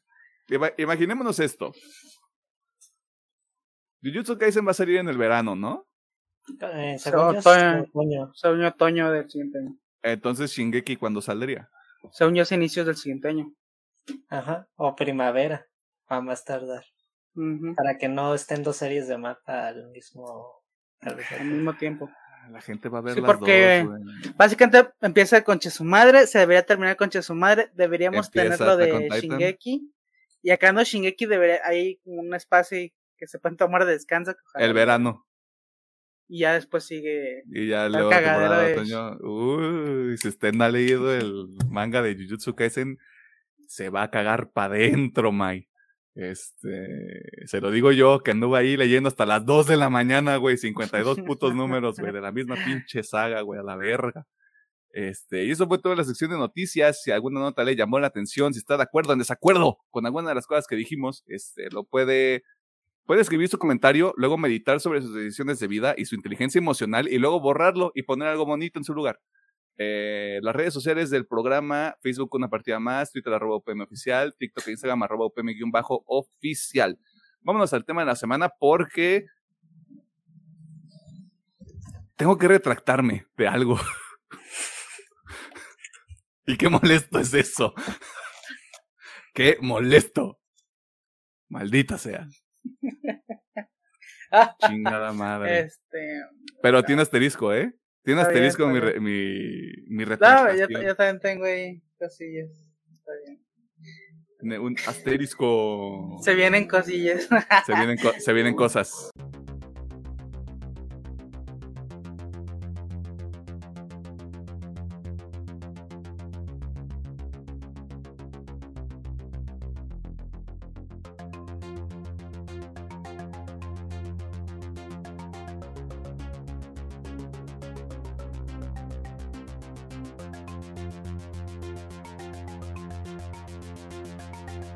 Nos encontramos en el tema de la semana y en esta ocasión vamos a hablar sobre una cinta del 2017, secuela de El Cazador Implacable y dirigida por Denis Villeneuve. Espero que así se pronuncie, nunca sé si lo estoy pronunciando bien. ¿Cuántos, cuántos episodios hemos hecho de películas del Señor 2, no? O sea, Duna y esta. Dos, tú una y esta, sí. No sé si lo he pronunciado bien en cualquiera de los dos. Mm, ¿Qué? No sé, es que yo he visto que hay gente que sí dice Denise Villanueva, literal. En las, en lugares. Yo, yo he visto que la más, la que más usa es Villeneuve. Pero no sé si esté correcto. No sé si esté correcto así. pero- Mira, este, voy a buscar entrevistas y voy a ver si él se presenta. Porque de seguro alguien ya le dijo así como, ¿cómo se pronuncia tu apellido? No. Qué pena. Entrevistas de calidad. Pero digo, solo llevamos esos dos, pero paréntesis, podría llegar a Rival por ahí. Paréntesis, podría llegar Sicario, güey. puede ser. Sicario es un peliculón, güey. Si no han visto Pre- Sicario, no, prefiero a mames. Rival, No, o sea, a Rival Pero nos sí. queda más, nos queda más al programa. Pero Sicario es una pero gran película, güey. sí. Ya, Pedro, Sí. ve No Sicario, güey. voz. Hacemos un episodio individual. Este... Eh, no, no he visto Sicario, pero sí, sí. Y lo no a mames, ve Sicario, güey. Y no mames, ve Sicario, güey. Ve, no mames. Uf, uf, qué rico. Eh, y dirigida por Denis Villeneuve, El Cazador Implacable 2, más Cazador, más Implacable, también conocida como Blade Runner 2049. En esta cinta vemos a talentos como Ryan Gosling, Ana de Armas, a quien le mandamos un saludo, Silvia Hawks, Robin Wright, Jared Leto, Harrison Ford, Mackenzie Davis y varias gente muy chingona que tiene participaciones en esta película, como Dave Bautista, que aparece al final y luego ya no vuelve a aparecer. Aparece al principio, ¿no? Sí, por eso. Sí. Así Ah, está al final. Ah, aparece al principio. Al, al final también porque aparecen los créditos. Ah, Sí. Ah, ah, uh, cierto, ah, saludos, ¿qué onda? ¿Cómo andamos? Aquí al 100, al trillón, ¿qué tranza? ¿De qué se trata Blade Runner 2049? Bueno, ocurre en el año 2049, casi 30 años después de los eventos de la cinta original, y nos enfocamos en K, o en K, o en Joe. Pequeños spoilers. Este, un replicante que también es un Blade Runner y que debe investigar un caso igual de peculiar, el nacimiento de un bebé cuya madre es una replicante. Usted ya sabe qué va a ocurrir a continuación. Le vamos a arruinar esta película y tal vez nos caguemos en, en Ridley un poquito para no perder las buenas costumbres de este programa. Así que considere esta su advertencia de spoilers. Para una película que salió hace cinco años. O sea, cuando yo me di cuenta de esto, sí, sí, sí me pegó un poquito el tiempo, güey. O sea, sí fue como, de, no mames, salió en 2017, güey, vete al chill. Pero antes de que usted deje de reproducir este episodio, permítanos decirle si vale la pena o no ver esta cinta. Ingeniero Gómez, Doctor Mercado, yo Meroles. ¿Cuál es el veredicto con respecto al Cazador Implacable 2? A Chile, vean. O sea, yo, yo sí iba a decir véala, pero con un asterisco, porque es. Ya lo hemos dicho muchas veces, hay un cierto público que este tipo de películas lentas no son lo suyo. Así que, obviamente, si ya vio la primera, véala, obviamente. Si le gusta todo este tema ciencia ficción, cyberpunk, véala. Si usted es de los que no aguanta este tipo de películas largas y se nos duerme o que se pone acá en el teléfono, yo creo que sí se la puede saltar. Puede ver Cine La Regia, ¿eh? Aquí no, no, no se avergüence Sí. por eso. Así es. Yo creo que pues esa sería la recomendación en ese, en ese aspecto. Pues, creo, fue uno de los puntos que yo estaba pensando justo porque recordé mucho el episodio de Dune, que usted puede ir a verlo. Este, ahí lo pueden contar. No, sí ven el episodio de Dune. O sea, antes de ver este, ven el episodio de Dune y ya luego van a entender a qué nos referimos con esto. Eh, no sé si es el señor Denis como tal, o si son la gente que escribe, con las que escribe las películas. Pero sí se toman mucho su tiempo. O sea, pasó lo mismo con Dune. Dune es una película que teníamos el conflicto de si la recomendábamos o no, cuando también hacíamos el programa de forma diferente. Este, creo que aquí pasa lo mismo, pero lo que dice Alejandro es muy cierto. Si les gustó la primera y ya saben a lo que van, este, con el nombre de Denis Villeneuve ahí en el, en, en el pinche crédito más grande de toda la perra película, este, no deberían tener ningún problema. Pero si, si ustedes no les gusta que se tomen su tiempo y que se cueza lenta, lento un pedo, este, tiene que hablar con su mujer, primero antes que cualquier otra cosa, porque ahí va a haber un pedo. Este, y eh, pues tal vez no le guste esta película tanto, ¿verdad? O sea, Yo nada más pasar el comentario. Yo creo que esta es en cuestión de ritmo más lenta sí, que la primera. sí, sí, sí. Y sí, sí yo, Casi tres horas, May. Sí, estoy en esa misma idea de que sí puede ser una gran asterisco, pero ahí les va. Yo creo que esta tiene más espíritu de el detective y por eso, bueno, a mí personal me gusta un poquito más, así de que, pero yo entiendo que si es, si no le gusta, digamos, el cine de detectives que es Del, pero del clásico sí, súper lento de que no es pista tras pista y no pasa a veces prácticamente nada. Mira, un pequeño spoiler, pero la película en sí no arranca hasta la hora 40, mamón. Así que es una hora 40 de pues de estar preparando todo. Sí. Así que es como, tiene que aguantar una hora 40 de preparación. Para que, para que luego disfrute toda la hora que sigue. Exactamente. Es lo, es lo, es lo que nos referimos como de, es lenta, vaya con cuidado. Yo me atrevería a decir esto. Si le gustó de Batman, ¿Mm? no tanto por The Batman, sino por cómo está contada la historia, por, por el hecho de que se toman su tiempo justificando muchas cosas y presentando muchos ángulos, esta película le puede llamar la atención. Si le gusta la ciencia ficción, le va a gustar un poquito más que The Batman, si no es tanto del género de superhéroes, pero las pondría en el mismo carril. Ok, ah, pues sí, si a usted le gusta la ciencia ficción, este es su mole. Y también si le gusta el cine de detectives, le ah, va, también es un pinche mole. También está, está bien hecho y aparte ahí con su especie de comentario social y que sus otras cositas por ahí como de inteligencia artificial, o sea, está todo lo que tiene alrededor como que lo complementa de buena manera. Pero antes de todo eso, ¿qué no nos gusta de Blade Runner 2049? Ok, en esta sección la voy a dividir en dos partes. Va. Y esta voy a hacer lo más objetivo que pueda. Porque obviamente creo que ya se dieron cuenta que me gustó mucho, pero... la película tiene un guion muy atropellado. Creo que se podría considerar de regular a malo. Como decimos, es una película muy lenta que puede rayar lo aburrido. Y aún así con todo eso, me vale verga. no, o sea, aunque puedo reconocer que tiene sus fallos, me valen verga. No tengo nada malo que decir. No tengo nada. O sea, el chile lo estuve meditando mucho ayer y no tengo así como que realmente a mí personalmente no me haya gustado, no tengo nada.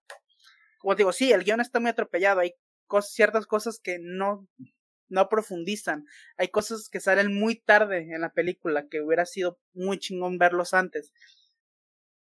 Que se puede decir que son como promesas para una siguiente película que no ha llegado, que pues, pueden llegar en la serie.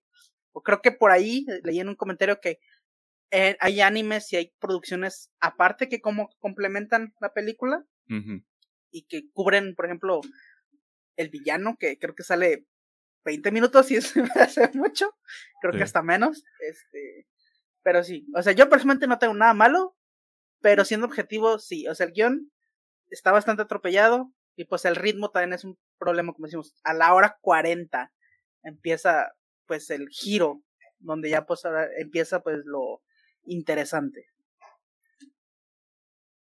Pero sí. ¿El giro, ¿El giro no es como a la hora? Porque hay, dos, hay dos giros. Acaba el segundo... Es que mira, el giro, el giro chido, el donde hace el cambio a la segunda parte, y obviamente spoilers, es donde este güey ya va con la morra y dice, ok, estos recuerdos son reales.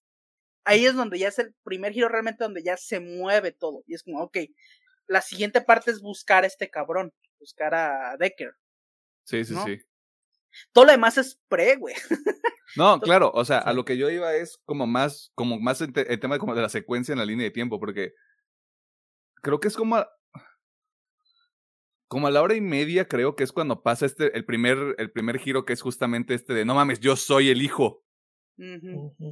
Y porque es donde empieza justamente todo el trabajo de detective, después de una hora de lo que yo llamo los grandes hits de Blade Runner, porque es una hora de, ay, ¿de quién será este cuerpo de replicante que tuvo un bebé?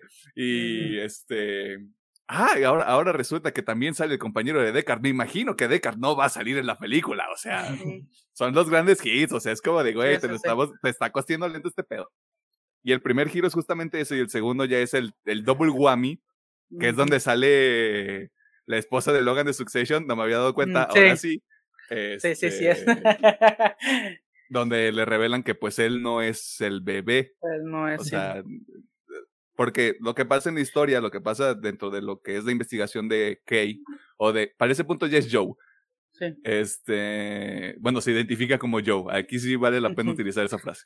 Este, descubre que hay dos bebés.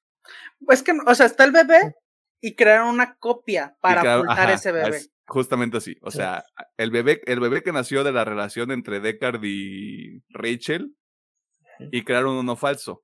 Lo, el double whammy aquí es que había un niño y una niña. O sea, eh, lo que, todo lo que empieza a ocurrir después es un cagadero. Es un cagadero monumental, güey, porque fue, fue este pedo de, ah, sí, toda la película, toda la película te va a hacer creer que este cabrón es el hijo y después, boom, double whammy, que chingas a tu madre y yo. sí. ¿Por qué? Dice, La "Sí, primera no". vez que vi ese giro, la verdad, personalmente yo sí me quedé de verga.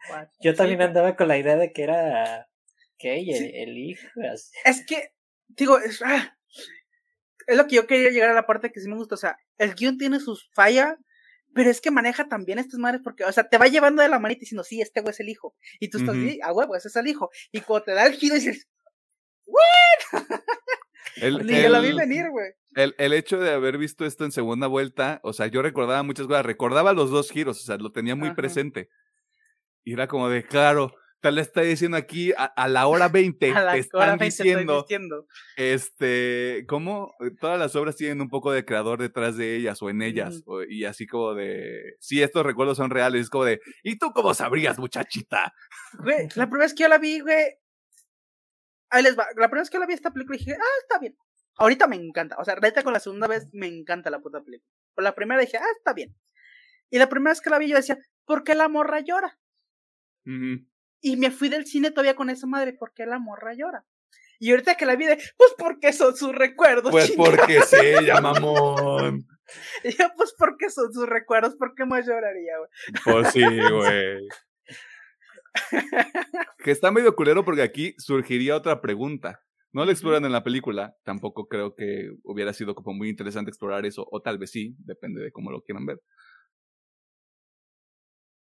Ella sabía lo, o sea, ella se dedicó a crear los recuerdos para los replicantes, o sea, esa es la chamba de esta, de esta señorita.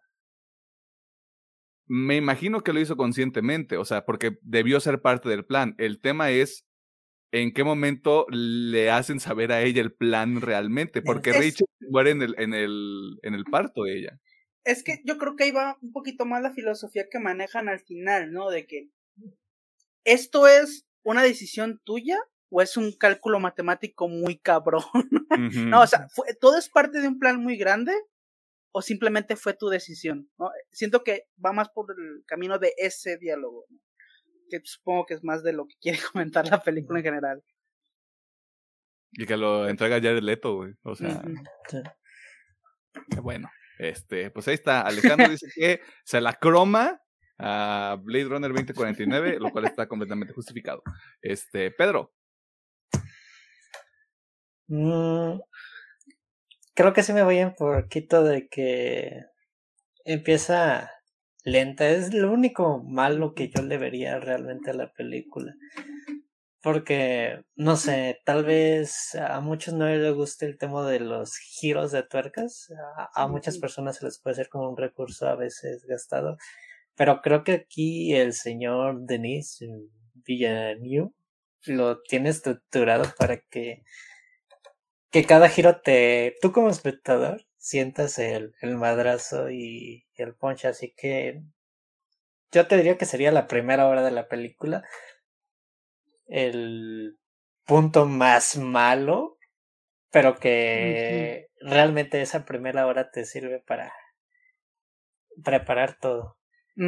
Ay, quería hacer un comentario que olvidé mencionar en el primer video de Blade Runner, Ajá. Pero hasta ahorita reaccioné, es que en una escena donde sale un autovolador, sí se ven los cables de del, del set. Mm, Del Ah, set. Ay, yo, ah, qué cagado, pero se me olvidó mencionarlo en el, Sí. en el otro episodio, pero nomás quería dar el comentario. ¿Y en esta película encontraste cables, bro? No. No, Correcto. 40 años después, ¿cómo ibas a encontrar cables, May? No, es que lo, ya lo mencionó, lo mencionamos después, pero el nivel de producción de esta madre es de otro nivel. De todas las películas del, Denis, del señor Denis Villanueva, creo que sí es como que siempre vas a notar su sello de calidad. Yo quiero ver Duna para comprobar esta cosa que está diciendo Pedrito. Porque si me o sea, terminé de ver esta película y fue como de, quiero ver Duna otra vez, güey. ya sé que son dos horas y media, pero me vale verga. Este. Ok. Yo solo tengo un problema con esta película. Y es la sección donde Kay está investigando el orfanato. Bueno, no, bueno, sí, el orfanato, porque descubrimos que es este una chatarrera de un cabrón ahí medio extraño. Que para quienes vean The Walking Dead saben quién es ese actor. Este. Creo que e, esa sección, justo antes de que llegue a lo que me imagino que es una ciudad estilo Las Vegas, pero no es Las Vegas. Eh, creo que ese Inter es donde la película baja un poquito. Que es justo después de este golpe emocional de la película, del, del primer Whammy de no mames, soy el bebé, güey. Eh, incluso la secuencia que hay con, con Mackenzie Davis y, Ana de Armas, que voy a decir eso también. En el 2017, Denis Villeneuve inventó el deepfake. A mí, a mí que nadie me diga nada, güey. En 2017, este cabrón dijo, voy a jugar con sus cerebros, güey, y le salió muy cabrón. O sea, eso está eh, pasado de verga. Pero entre eso y la visita al orfanato, que creo que es como ya después de la hora 40, o sea, ya estamos, ya estamos este, más del otro lado, más, más allá de la mitad de la película, creo que ahí pierde ritmo. Y ahí fue, ahí fue donde empecé a decir, uff, como que me quiere dar sueñito, güey. Eh, pero ya después cuando entra Deckard es como de, ah, Harrison Ford. Con sus grandes actuaciones de siempre. Eh, o sea, a mí me mama Star Wars y yo quiero mucho a Harrison Ford, güey, pero se dicen las cosas como tienen que ser. Eh, eh, y sí, no, es nada más eso. O sea, ya me iba a ir por el lado de, es que al final Harrison Ford también actúa chido otra vez. este, el efecto Blade Runner, lo voy a llamar yo. Eh, pero nada más es eso, es esa sección de la película donde se siento que si no estuviera o si lo hubieran recortado, le hubiera ayudado mucho a la película. Solo esa parte. Y ya, sí, realmente es, realmente es todo. Este, ya luego me voy a retractar en la siguiente parte del video. Eh, ahora sí,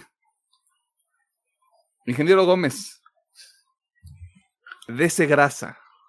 Uf me voy a engrasar. Este. Voy a empezar por lo básico y creo que lo como acaba de comentar Pedro. La producción de esta madre es. Ah, el, el, trademark de Alejandro Gómez. Sí, o sea, es que es, increíble. O sea, no recordaba lo bien que se veía esta chingadera. O sea, estaba sorprendido, güey, decir, neta, sí se veía esta pinche peli en 2017. Es como, se ve hermosa, cabrón. O sea, este cabrón tiene un talento para plasmar cosas gigantescas y darles mucha profundidad y que realmente te sientas dentro. Que se, se siente la película como si realmente estuvieras viendo la de la del 89. 82. 82, Runner original 82. 82. Se siente, o sea, realmente se siente la misma vibra, es de como si a huevo, esta es la ciudad cyberpunk, ¿no? Y está súper chingón. En actuaciones al chile se la voy a cromar a Ryan Gosling. No mames. O sea, la primera hora realmente sí me transmite que es un, un replicant. Porque es como, ah, este güey sin emociones, muy controladito, muy centrado. Y conforme va avanzando la película, y obviamente todos sus pedos mentales se van disparando. Claro. oh, boy, este men es una riata. ya se sabía que Ryan Gosling es muy buen actor y así es como, man, este, este vato sí está chingón. Este, y. Jefe, jefe es él. Jefe This is it. This is it. sí. Y en cuanto a historia me gusta. Me gusta bastante. es un guion muy atropellado porque. Digo, ya, ya entrando en spoilers. El villano sale muy poco. Sabemos muy poco de sus, sus objetivos. Por qué lo hace lo que hace. O sea, ahí está un poquito el contexto, bueno, al menos el que yo agarro, que es, es este güey en busca de la perfección, mm. por eso está tan deseoso de ver cómo, cómo es que se logró la procreación, ¿no? Para realmente generar el ser perfecto, de que es súper inteligente, súper fuerte y aparte puede procrear vida, o sea, es el pinche ser perfecto, güey. al menos, tío, es el subtexto que yo puedo agarrar de ahí. Pero, digo, también lo que es toda esta, la comuna de los replicants que quieren su revolución, llega muy tarde en la película. Pero con todo y eso, la película me atrapa muy cabrón, simplemente por todo el, lo complejo de la historia de Joe o Kay, como le quieran decir, ¿no? De cómo es este replicant que aunque tiene,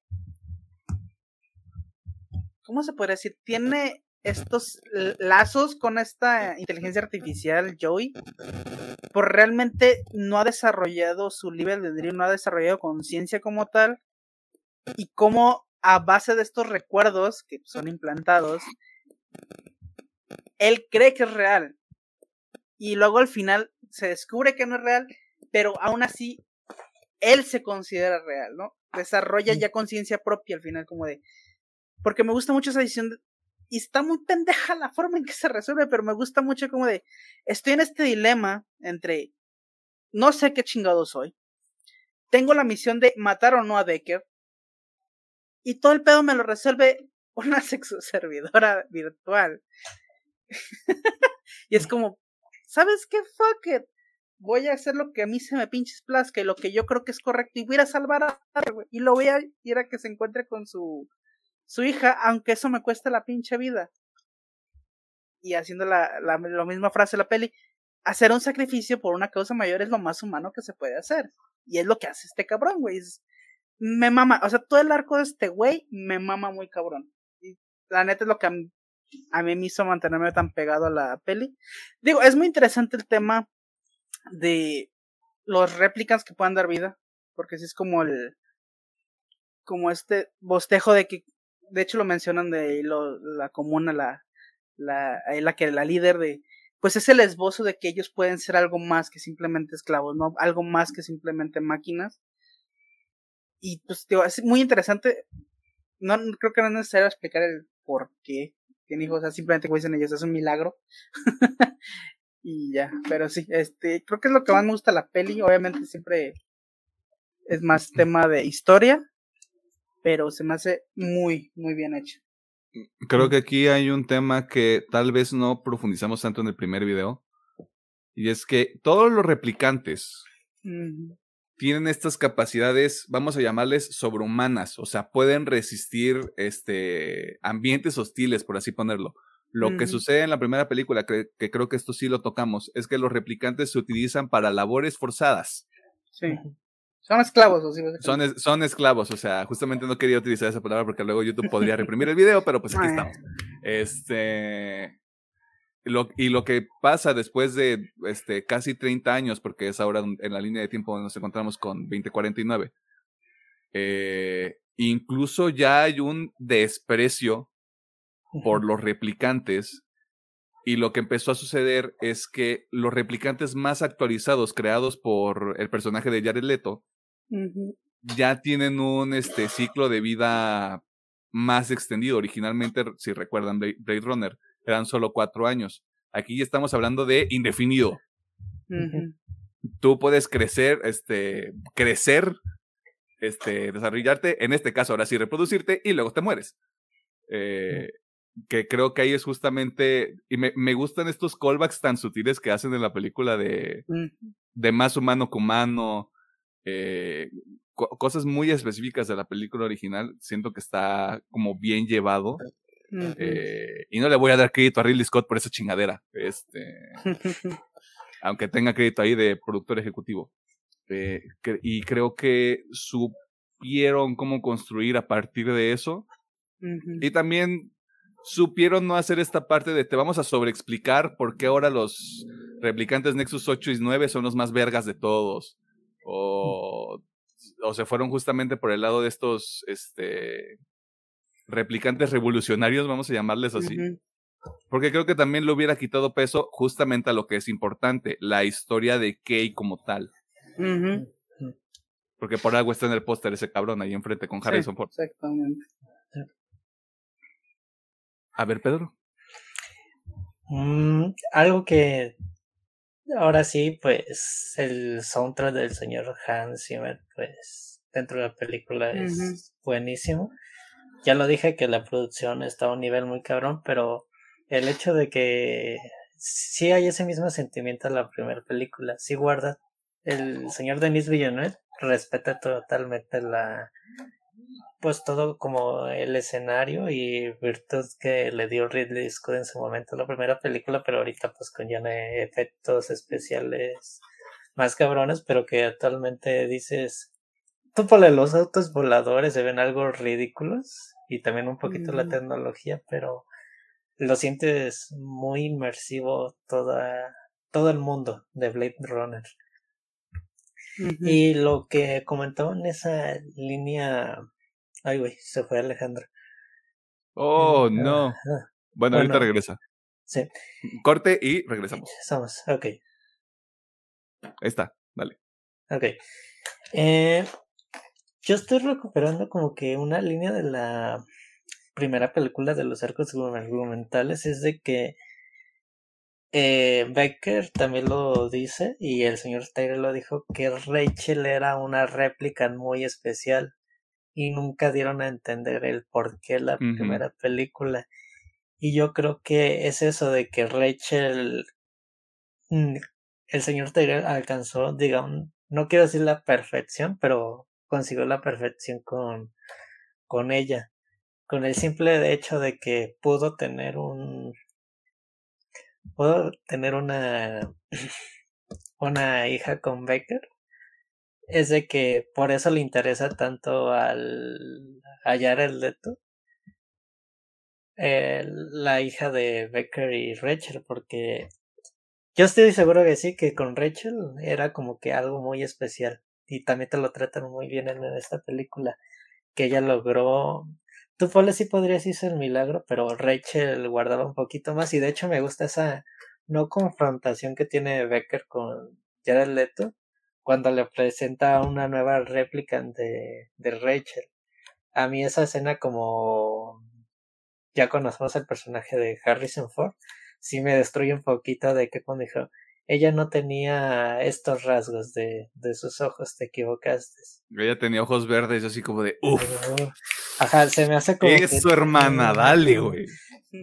tan llegadora la escena y el simple hecho de que este cabrón agarra la pistola y mata a, la nueva Rachel nomás para hacerle joderle la vida a, Becker de no Pues, así yo, yo sí tengo esa línea de que eh, tal vez el señor Tyrell no guardó muchos secretos con como Rachel como Replicant y sí me gusta siento que sí recuperaron eso en esta película y además de, pues, el tema de, de Kane, me, su arco argumental también me, me gusta de un ser un simple Blade.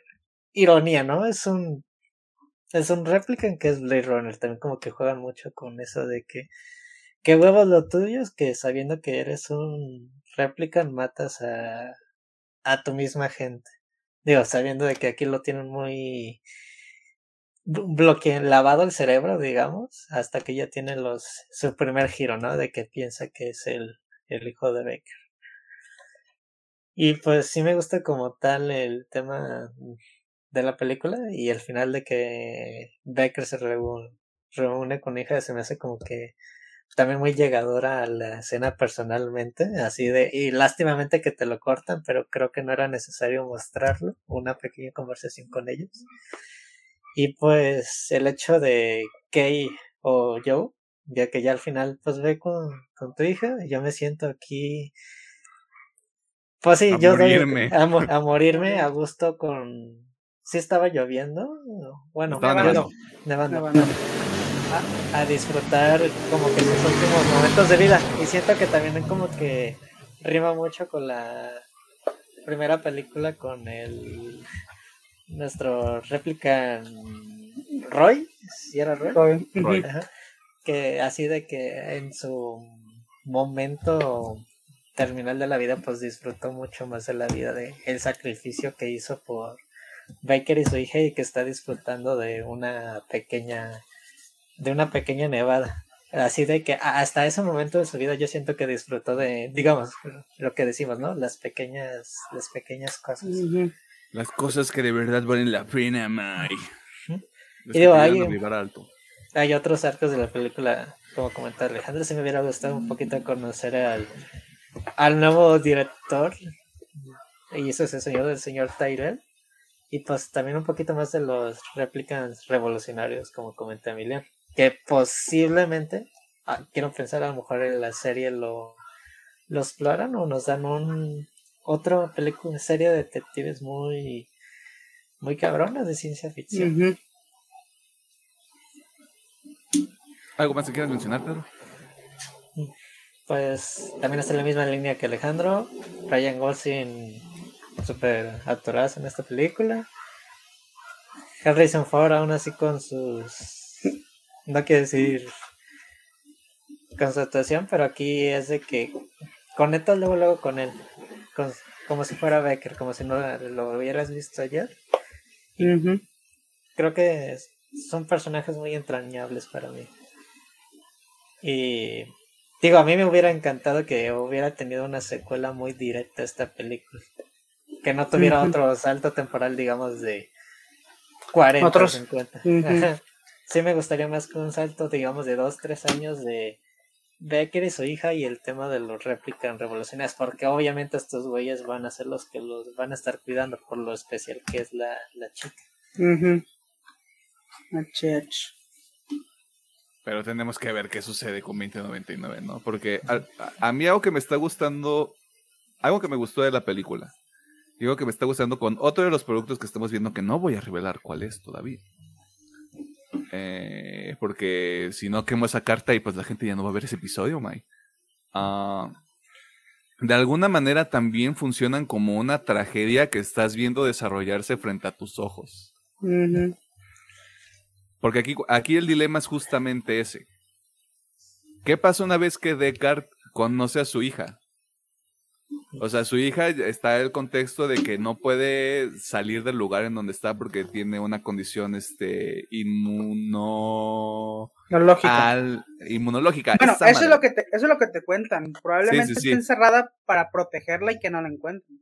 Eh, ese, es, el otro lado de la, de la moneda, güey, porque la tragedia aquí sería que en el futuro eh, la liberan o, de, o Deckard la saca, la libera y están huyendo toda su vida y algo ocurre con ella. O sea, hay, hay muchos huecos que pueden pasar ahí, pero justamente es también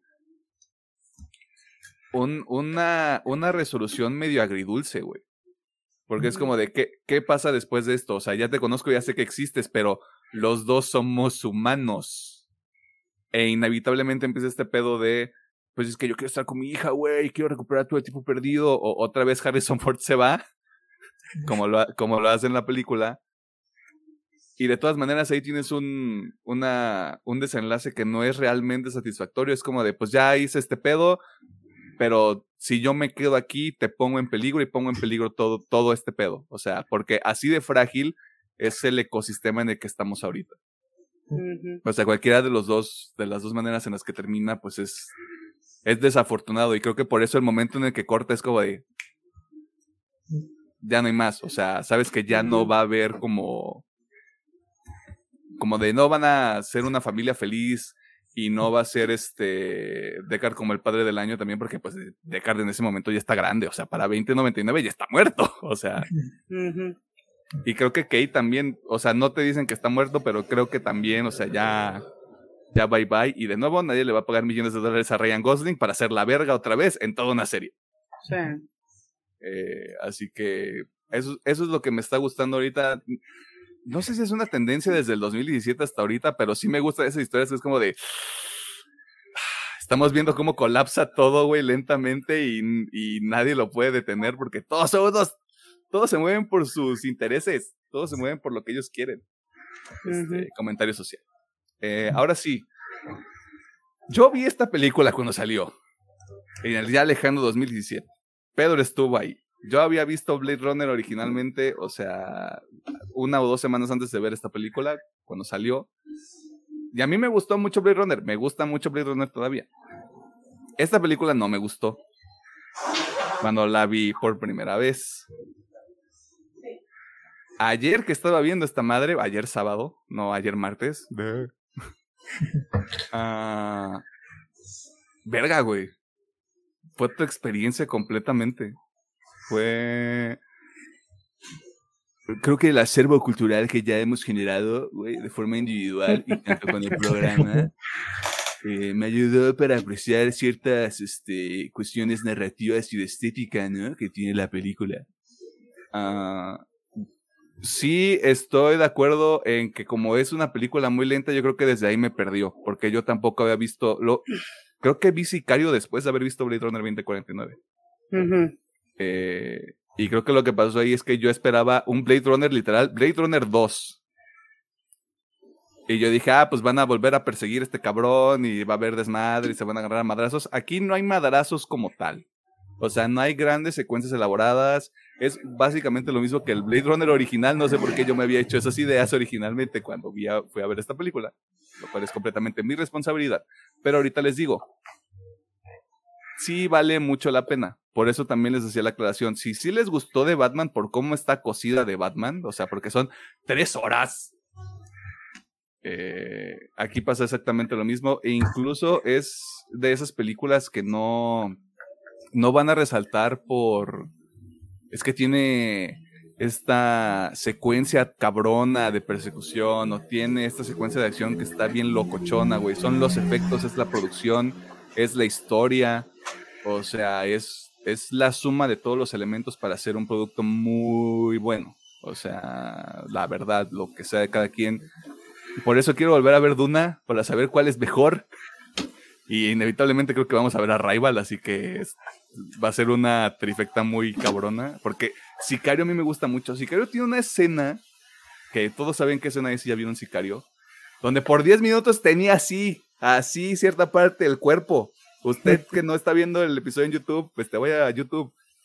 Eh, está muy cabrón y creo que ya lo habíamos dicho creo que en Duna, y si no, pues lo voy a aprovechar para decirlo aquí.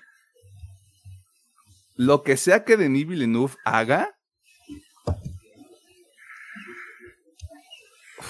va a funcionar. O sea, lo va a hacer funcionar.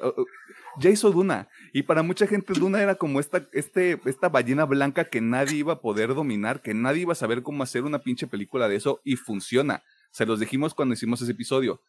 Es muy difícil recomendarla porque es una propiedad bastante específica, porque es, es mucho politiqueo que tal vez se, sienta después de dos horas y media que no llegó a nada, porque es solo la primera parte de la historia. Y imagínense si no, si, si leen el libro y ustedes van a decir, es que le faltan cosas, güey. Pues es mucho talento también y es mucho mérito el hecho de haberlo reducido de esa manera.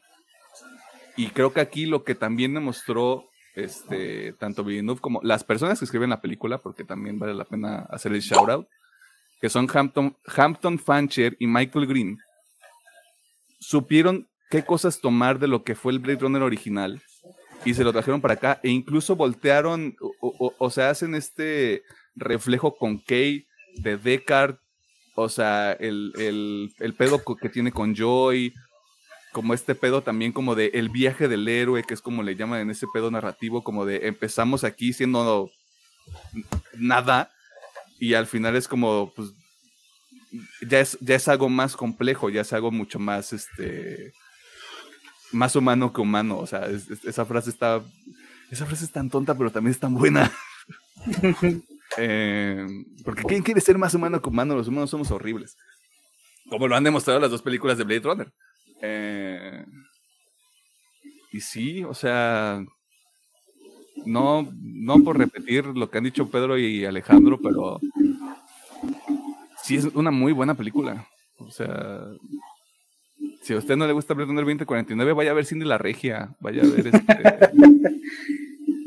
no sé, ¿qué otra película hay ahí? Eh, vaya a ver vaya misa, no sé, o sea, si esto está muy elevado para usted, eh, no por un pedo de intelectual, intelectualismo, que esa palabra no existe, sino como de se entiende por qué puede llegar incluso hasta ser intimidante este tipo de historias, porque o se, se, te arriesgas mucho a perder cosas, o sea, como a no entender.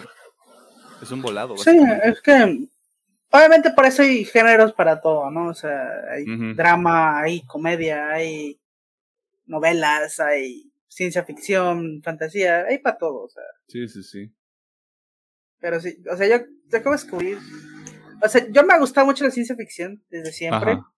Pero creo que siempre he estado batallando en qué me gusta más, ciencia ficción o fantasía. Y en mm. fantasía incluyo superhéroes, porque fantasía al final de fantasía. Sí, sí, sí. Este, pero creo que actualmente mi yo actualice, mi favorito va a ser ciencia ficción. creo, al menos por ahora. Es que te voy a decir qué es lo que pasa con la ciencia ficción, Que no, que lamentablemente nunca lo va a tener el cine de superhéroes. El cine de superhéroes siempre va a seguir una maqueta. Mm. Bueno, bueno, por ejemplo, en fantasía también, por ejemplo, yo meto ahí El Señor de los Anillos. Por eso siempre los tenía como a la par, porque me gusta un chingo El Señor de los Anillos por la fantasía. Y obviamente ahorita House of Dragon, Game of Thrones, Pero ahorita siento que las historias me atrapan más las de ciencia ficción. Sí. O sea, incluso, incluso, o sea, metamos fantasía como tú lo conceptualizas, usando palabras de diccionario. La maqueta siempre va a ser la misma. Mm, siempre va a ser, hay un viaje, siempre hay una dificultad, lo derrota el villano, pierdes, pierde la habilidad, pierde el rumbo, etcétera, etcétera, y al final el fin eh, es algo satisfactorio, es como de, eh, lo vencimos, o eh, logramos tal cosa, o bla, bla, bla, bla. Avengers Endgame, Infinity War, Avengers, Avengers 2, Avengers 1, o sea, todas las películas de superhéroes, El Señor de los Anillos, tienen todo, siguen esa misma línea. Lo que pasa con la ciencia ficción y la gente que tiene proyectos que no le tienen miedo a Dios es justamente eso. Hacen las preguntas difíciles, güey. O sea, si te dicen como de, ¿y qué pasa si la tecnología no es tan chida como pensabas, brother? ¿O qué pasa si la vida alienígena no es tan chida como pensabas? ¿O qué pasa, como con Arrival, si la vida alienígena solo quiere comunicarse, Mai? Sí. Que es algo que nadie había pensado antes, porque siempre los alienígenas tenían que ser malos siempre tienen que llegar a invadir. Es correcto, güey. Aquí es como de, no mames, hay que estar listos, güey, nos van a matar. Y aquí es como de, güey. Que no. Queremos continuar. Es de, es de chill. Vine de chill, güey. Chill, güey, sí. Vine de Más chill, vengo, vengo, a compartir información, carnal. Vengo a vacacionar, güey. Me dicen que en Tulum vibras alto, güey, y tú me quieres disparar. Te estás pasando de reata, güey. O sea, ¿de qué se trata esto? O, por ejemplo, este, a mí que no me gusta mucho, pero Annihilation en algunas partes de ejecución a mí me gusta, o sea, me parece buena. Pero también es este pedo de, ah, ok, entonces, ah, o, sea, al final no está tan padre. o sea, al final sí es como de medio incómodo, como de, ay, me siento medio sucio, güey. O sea, es justamente, es justamente eso, güey. O sea, lo que pasa con la ciencia ficción es que sí puedes atreverte un poquito más. O sea, no por, no por demeritar ni a Señor de los Anillos, ni a Game of Thrones, ni Marvel, ni DC, ni nada de eso, porque tienen productos muy buenos. Pero la ciencia ficción siempre va a estar un paso más adelante. Puede ser, sí. O un escalón más arriba, pues vamos a poner un Es que, como tú lo comentas, tal vez es un poquito la falta de huevos. Pero aquí juega mucho, digamos, a la ciencia ficción el tema de la ética humana, de lo que deberíamos hacer estos de todas maneras lo hice y me valió madre y aquí estoy pagando las consecuencias o mi creación ya anda haciendo su su desmadre. Yo siento que es eso, que no tienen, no hay tanto miedo de romper como que la la ética del, digamos, del ser humano, porque eso sí lo he visto mucho en la ciencia ficción de que... Te, obliga a cuestionarte cosas, o sea, sí te obliga como a de si yo estuviera en este escenario, ¿qué hubiera hecho? Es como ver a alguien y decir, ah, bueno, yo me morí en la primera hora, o sea. Sí, sí. Pero como de yo realmente, o sea, tomaría una decisión tan difícil como, no sé, o sea, sacrifico un planeta para salvar a varios, o sea, es un hipotético, o sea, si te obliga como a cuestionarte realmente,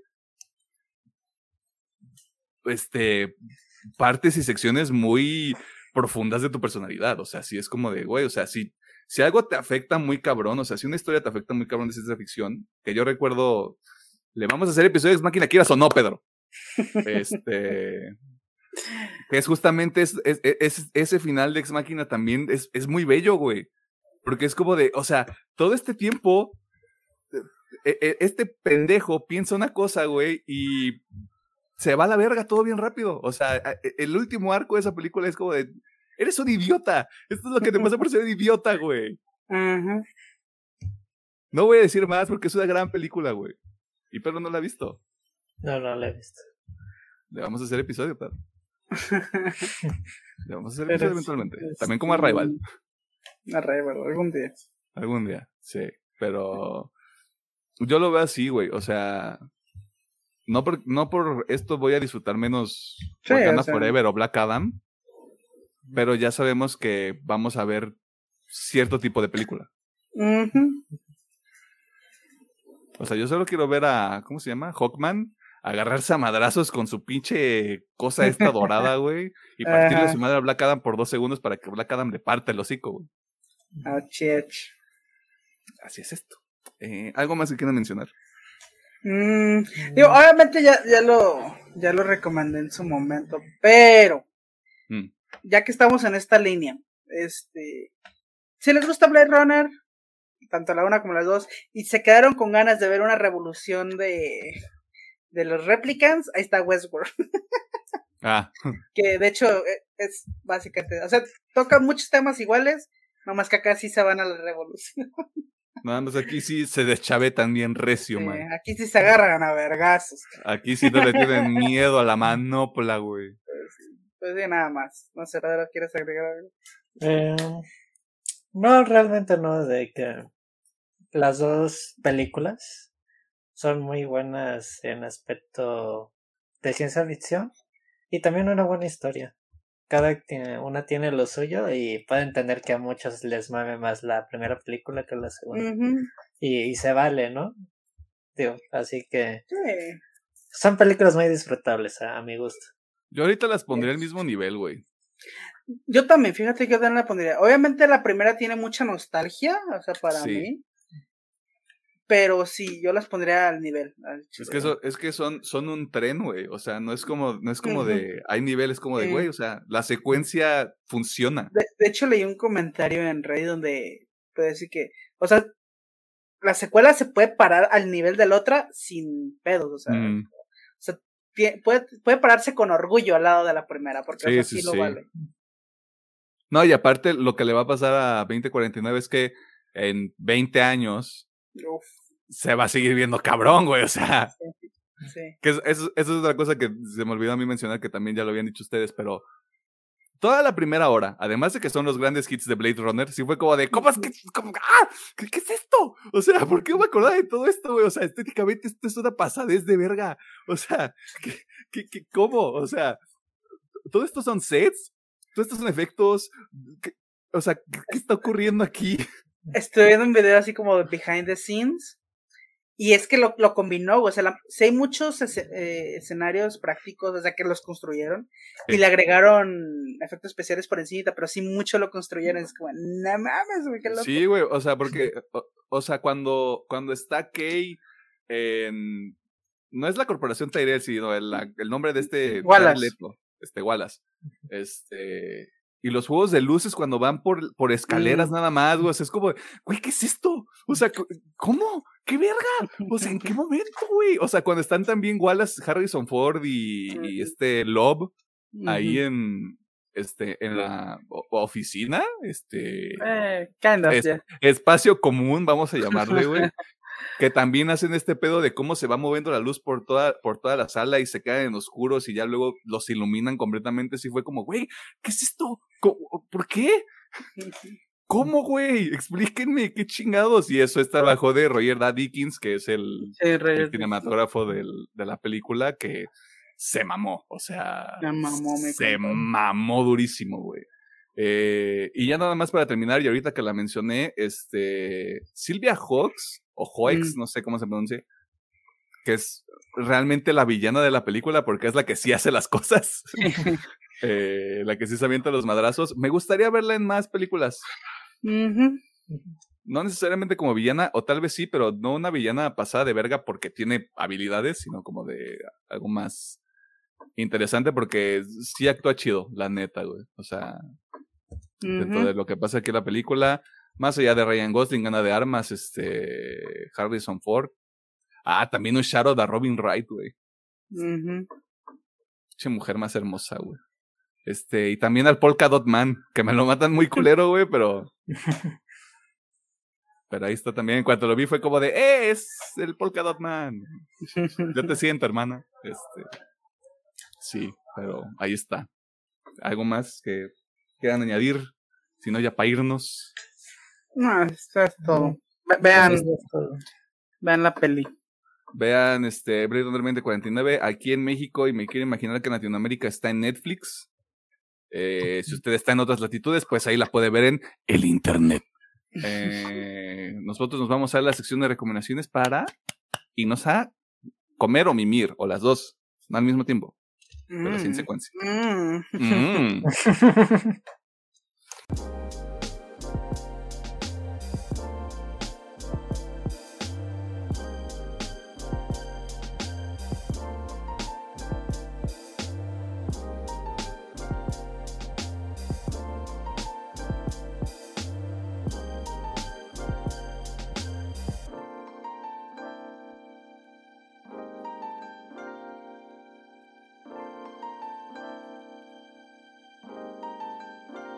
encontramos en la sección de recomendaciones donde nosotros hacemos cinco cosas. Usted ya sabe cuáles son las primeras tres, no las voy a decir y probablemente las diga hasta el episodio 100. O sea, está al pendiente por los próximos 21 episodios.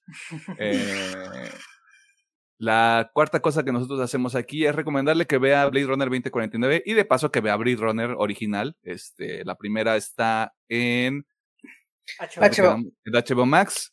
Este, se puede ver la versión original que salió en los cines, se puede ver el Final Cut. Y Blade Runner 2049, usted todavía la puede encontrar en Netflix. Esto en Latinoamérica. Si usted nos escucha en otros lados, que yo sé que lo hace porque veo las métricas, este, pues búsquela ahí en el Internet. La quinta cosa que nosotros hacemos es recomendarle algunos productos que puede consumir entre cada uno de estos episodios que salen todos los miércoles a las 7 de la noche o este, en otra fecha y en otro horario, dependiendo de lo que ocurra con estas computadoras y el Internet.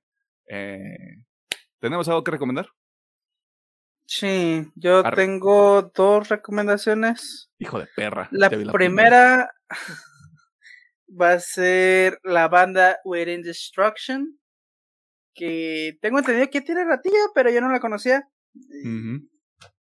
Estuve escuchando un poquito de, de todo y de lo que han sacado últimamente, algo un poquito más viejo, y me gustó, me gustó bastante la propuesta que traen estos muchachones. Así que pues recomendar en general, o sea, busquen la banda, denle una chicadita, si les gusta el metal acá pesadón, yo creo que les puede latir a esta madre. Y la segunda, su puta madre, eh, es el nuevo sencillo de Chelsea Green llamado The Isness. Isness creo que se pronuncia, pero bueno. Este, que violento. creo que no tengo otra madre para decir esta madre más que violento. Ya, ya lo dije en Origin of Sin, violento, esta madre violenta, ya estoy esperando el disco, quiero que sea violento. Así que, este sí, como dije igual en Origin of Sin, creo que ya se cataloga como deathcore, so vaya con cuidado si no le gusta mucho este tipo de música tan Ah, violenta. había, había gente que decía death metal, güey, y yo así como de, yes, jazz queen. Sí. O sea, ya este pedo son altas ligas en este, en este pedo del metal. O sea, si usted, si usted está escuchando esto, eh, no en sus audífonos, sino en sus bocinas, y, eh, y pasan sus papás o una persona que lo Sí. quiere, va a pensar que está invocando al diablo. Sí, o sea que va a estar haciendo un ritual satánico y está, o sea, no. O sea, si el, gato si el gato desaparece, lo van a juzgar a usted. Sí, sí, o sea, es ese tipo de música, pero está muy buena. La neta, Chelsea Green Sí. pues, está, me está gustando bastante. Así que, pues bueno, denle una chance si les gusta a esta canción de Isnis de Chelsea Green.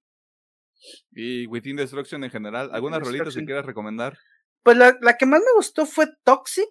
Y déjame, Ok. te digo exactamente cómo se llama la otra. Aquí lo tengo, de hecho, para acordarme del nombre.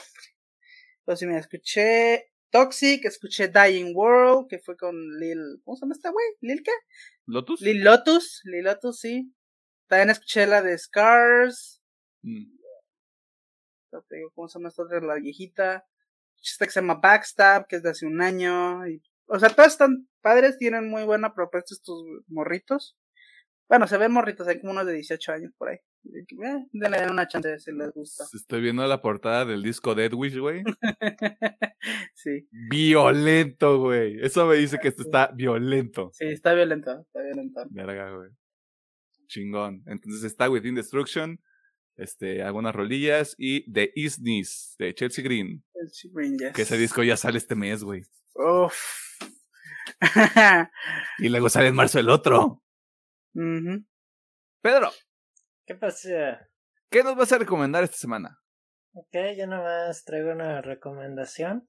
Ok. Y es el nuevo sencillo de Poppy. FYB. Esta canción la presentó en el Reading Festival de BBC Radio, pero hasta eh, el día viernes 23 de septiembre apenas subió la versión de estudio. Es una canción muy corta, pero de esta hoja que tomó la señorita en el tema del new metal, porque nomás dura un minuto cuarenta, pero está buena la, la rolita. Good. Y últimamente está muy alterada, porque ya dijo que ya vienen los siguientes EPs. A huevo, vámonos. Blood Money 2, güey. Blood Money parte 2, güey. Yo quiero esa mierda, güey. Blood Money es un rolón, güey. Muy bueno.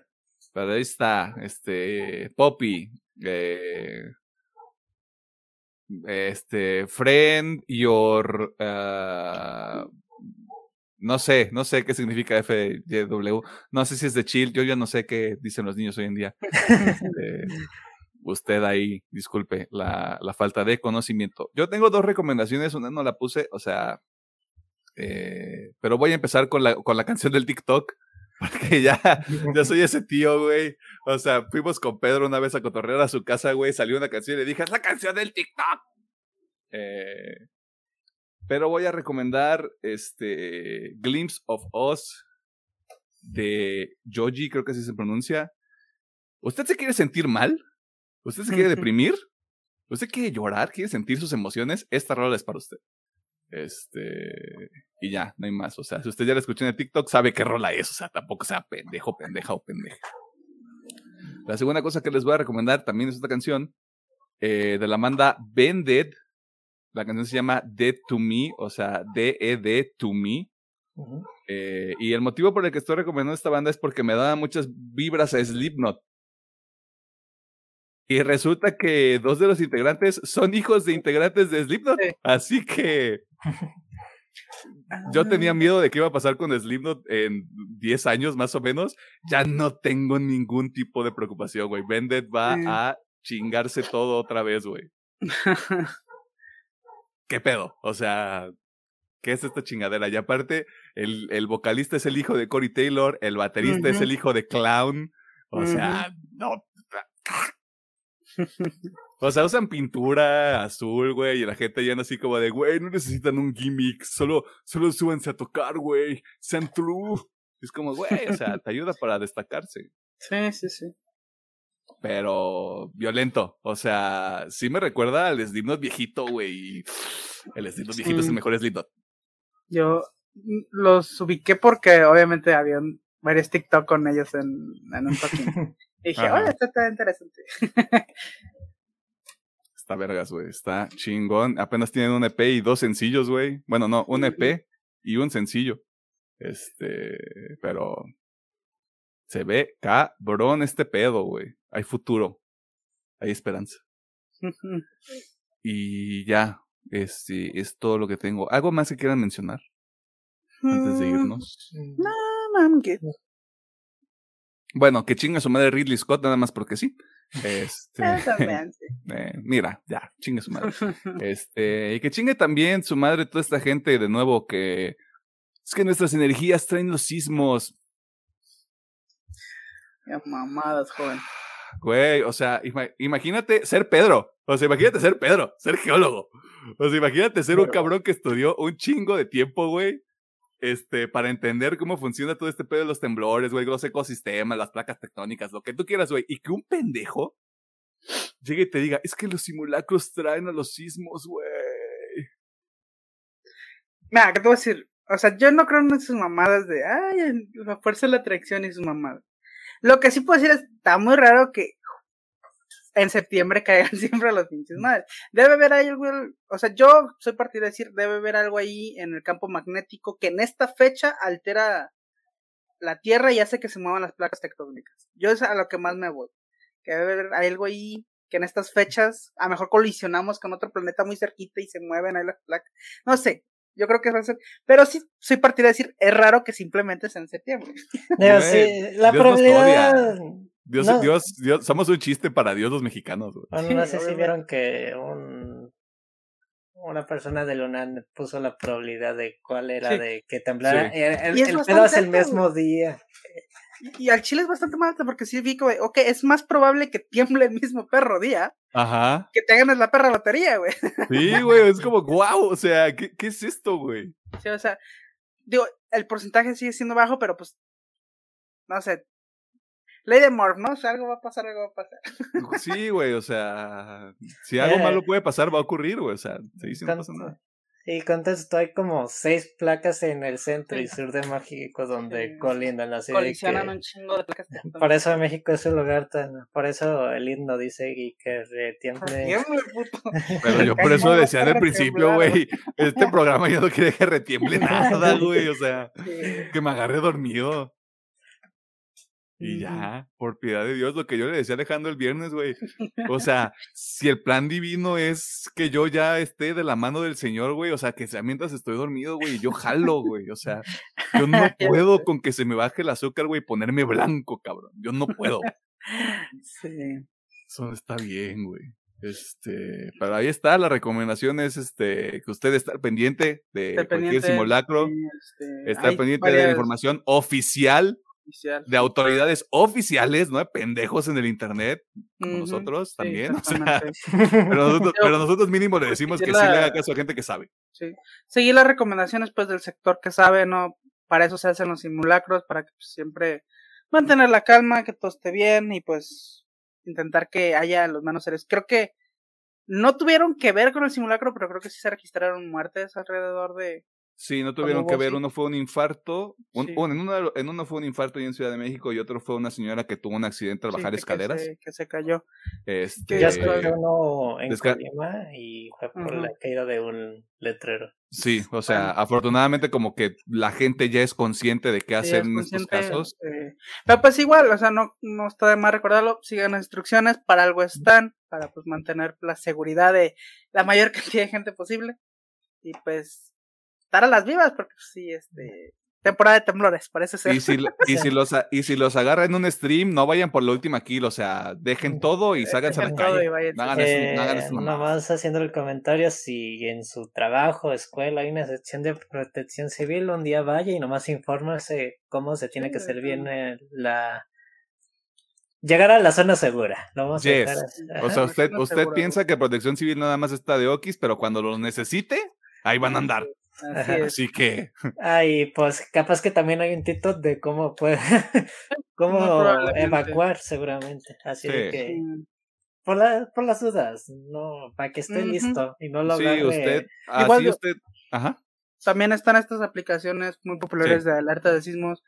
Nunca está de más, digo, yo no las tenía, la ya la descargué porque pues no, nunca está de más, o sea, tal vez aquí no sea tan común, aquí en Guadalajara, pero pues nunca está de más, ganar esos 3, 4 segunditos que te puede dar de, ah, ya estoy en la calle, ya estoy parcialmente seguro.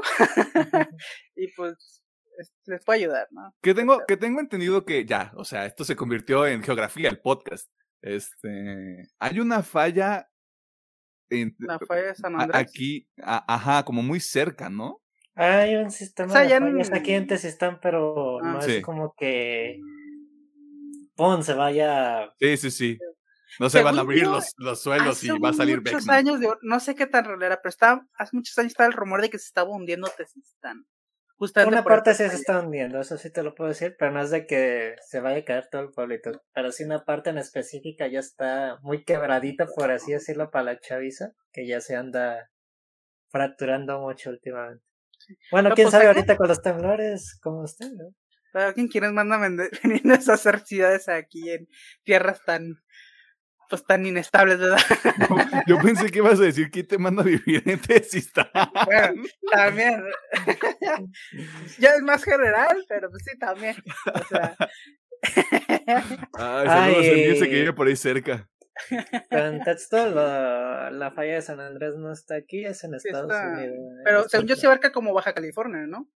¿O no? Una pequeña, un cachito, pero de aquí no se tendrían que preocupar de, Sí. de eso, así. Me, me acuerdo mucho cuando estaba como toda esta histeria de que Baja California se va a separar, güey, y va a ser como su propia isla por la falla y no sé qué. Así como de, güey, o sea, neta, neta, güey. O sea, sí, güey. Mira, quiero, ver, quiero ver qué hacen Baja California Norte y Baja California Sur sobreviviendo como una isla, güey. La purga, güey. eh, digo, sí puede suceder, pero puede pasar hoy o Sí. En- no sé, en un chingo de tiempo, güey. sí. un chingo de tiempo, en el tiempo cuántico. Aquí es donde sale un vato de Instagram a decir cuando se alineen los planetas, güey, y las estrellas estén en un solo color, güey. Ahorita que lo están comentando, güey, lo están atrayendo. Sí, güey, o sea, ¿qué les pasa, güey? Pinches vatos creen que es gracioso, güey, pero con su energía traen todo ese pedo, güey. Es como, me voy a poner a bailar si trae un terremoto, mamón. Nada más para triguerear a esa gente, güey. Saquen la danza del temblor, güey. Y si me dicen que es el twerk, aprenda a hacer twerk. Chingue su madre, güey. Dicho todo eso, ingeniero Gómez. Muchas gracias por vernos, por escucharnos y por todas sus interacciones. Este es, como digo, se les agradece bastante todo el apoyo que les dan tanto al audio como aquí al video. Esperemos que siga, siga siendo de su grado este, este bonito programa. Este, Eh, y, tam- y también estén pendiente en diciembre, güey. O sea, nada de que, ay, me voy de vacaciones y no escuche el programa. Va a haber episodios. A ver, aunque no estemos, va a haber episodios. Aunque no Este- estemos, va a haber episodios, chingada madre. Usted descubra Este, cómo. Perfecto. Este, pero bueno, que tengan una buena semana. Esperemos que ya esté ah, más tranquila. Pero pues si no, como repetimos, siga las instrucciones de la gente que sí sabe, la gente encargada. Y pues eso, ¿no? Que tengan una buena semana. Que se estudian, si trabajan o si no hacen nada.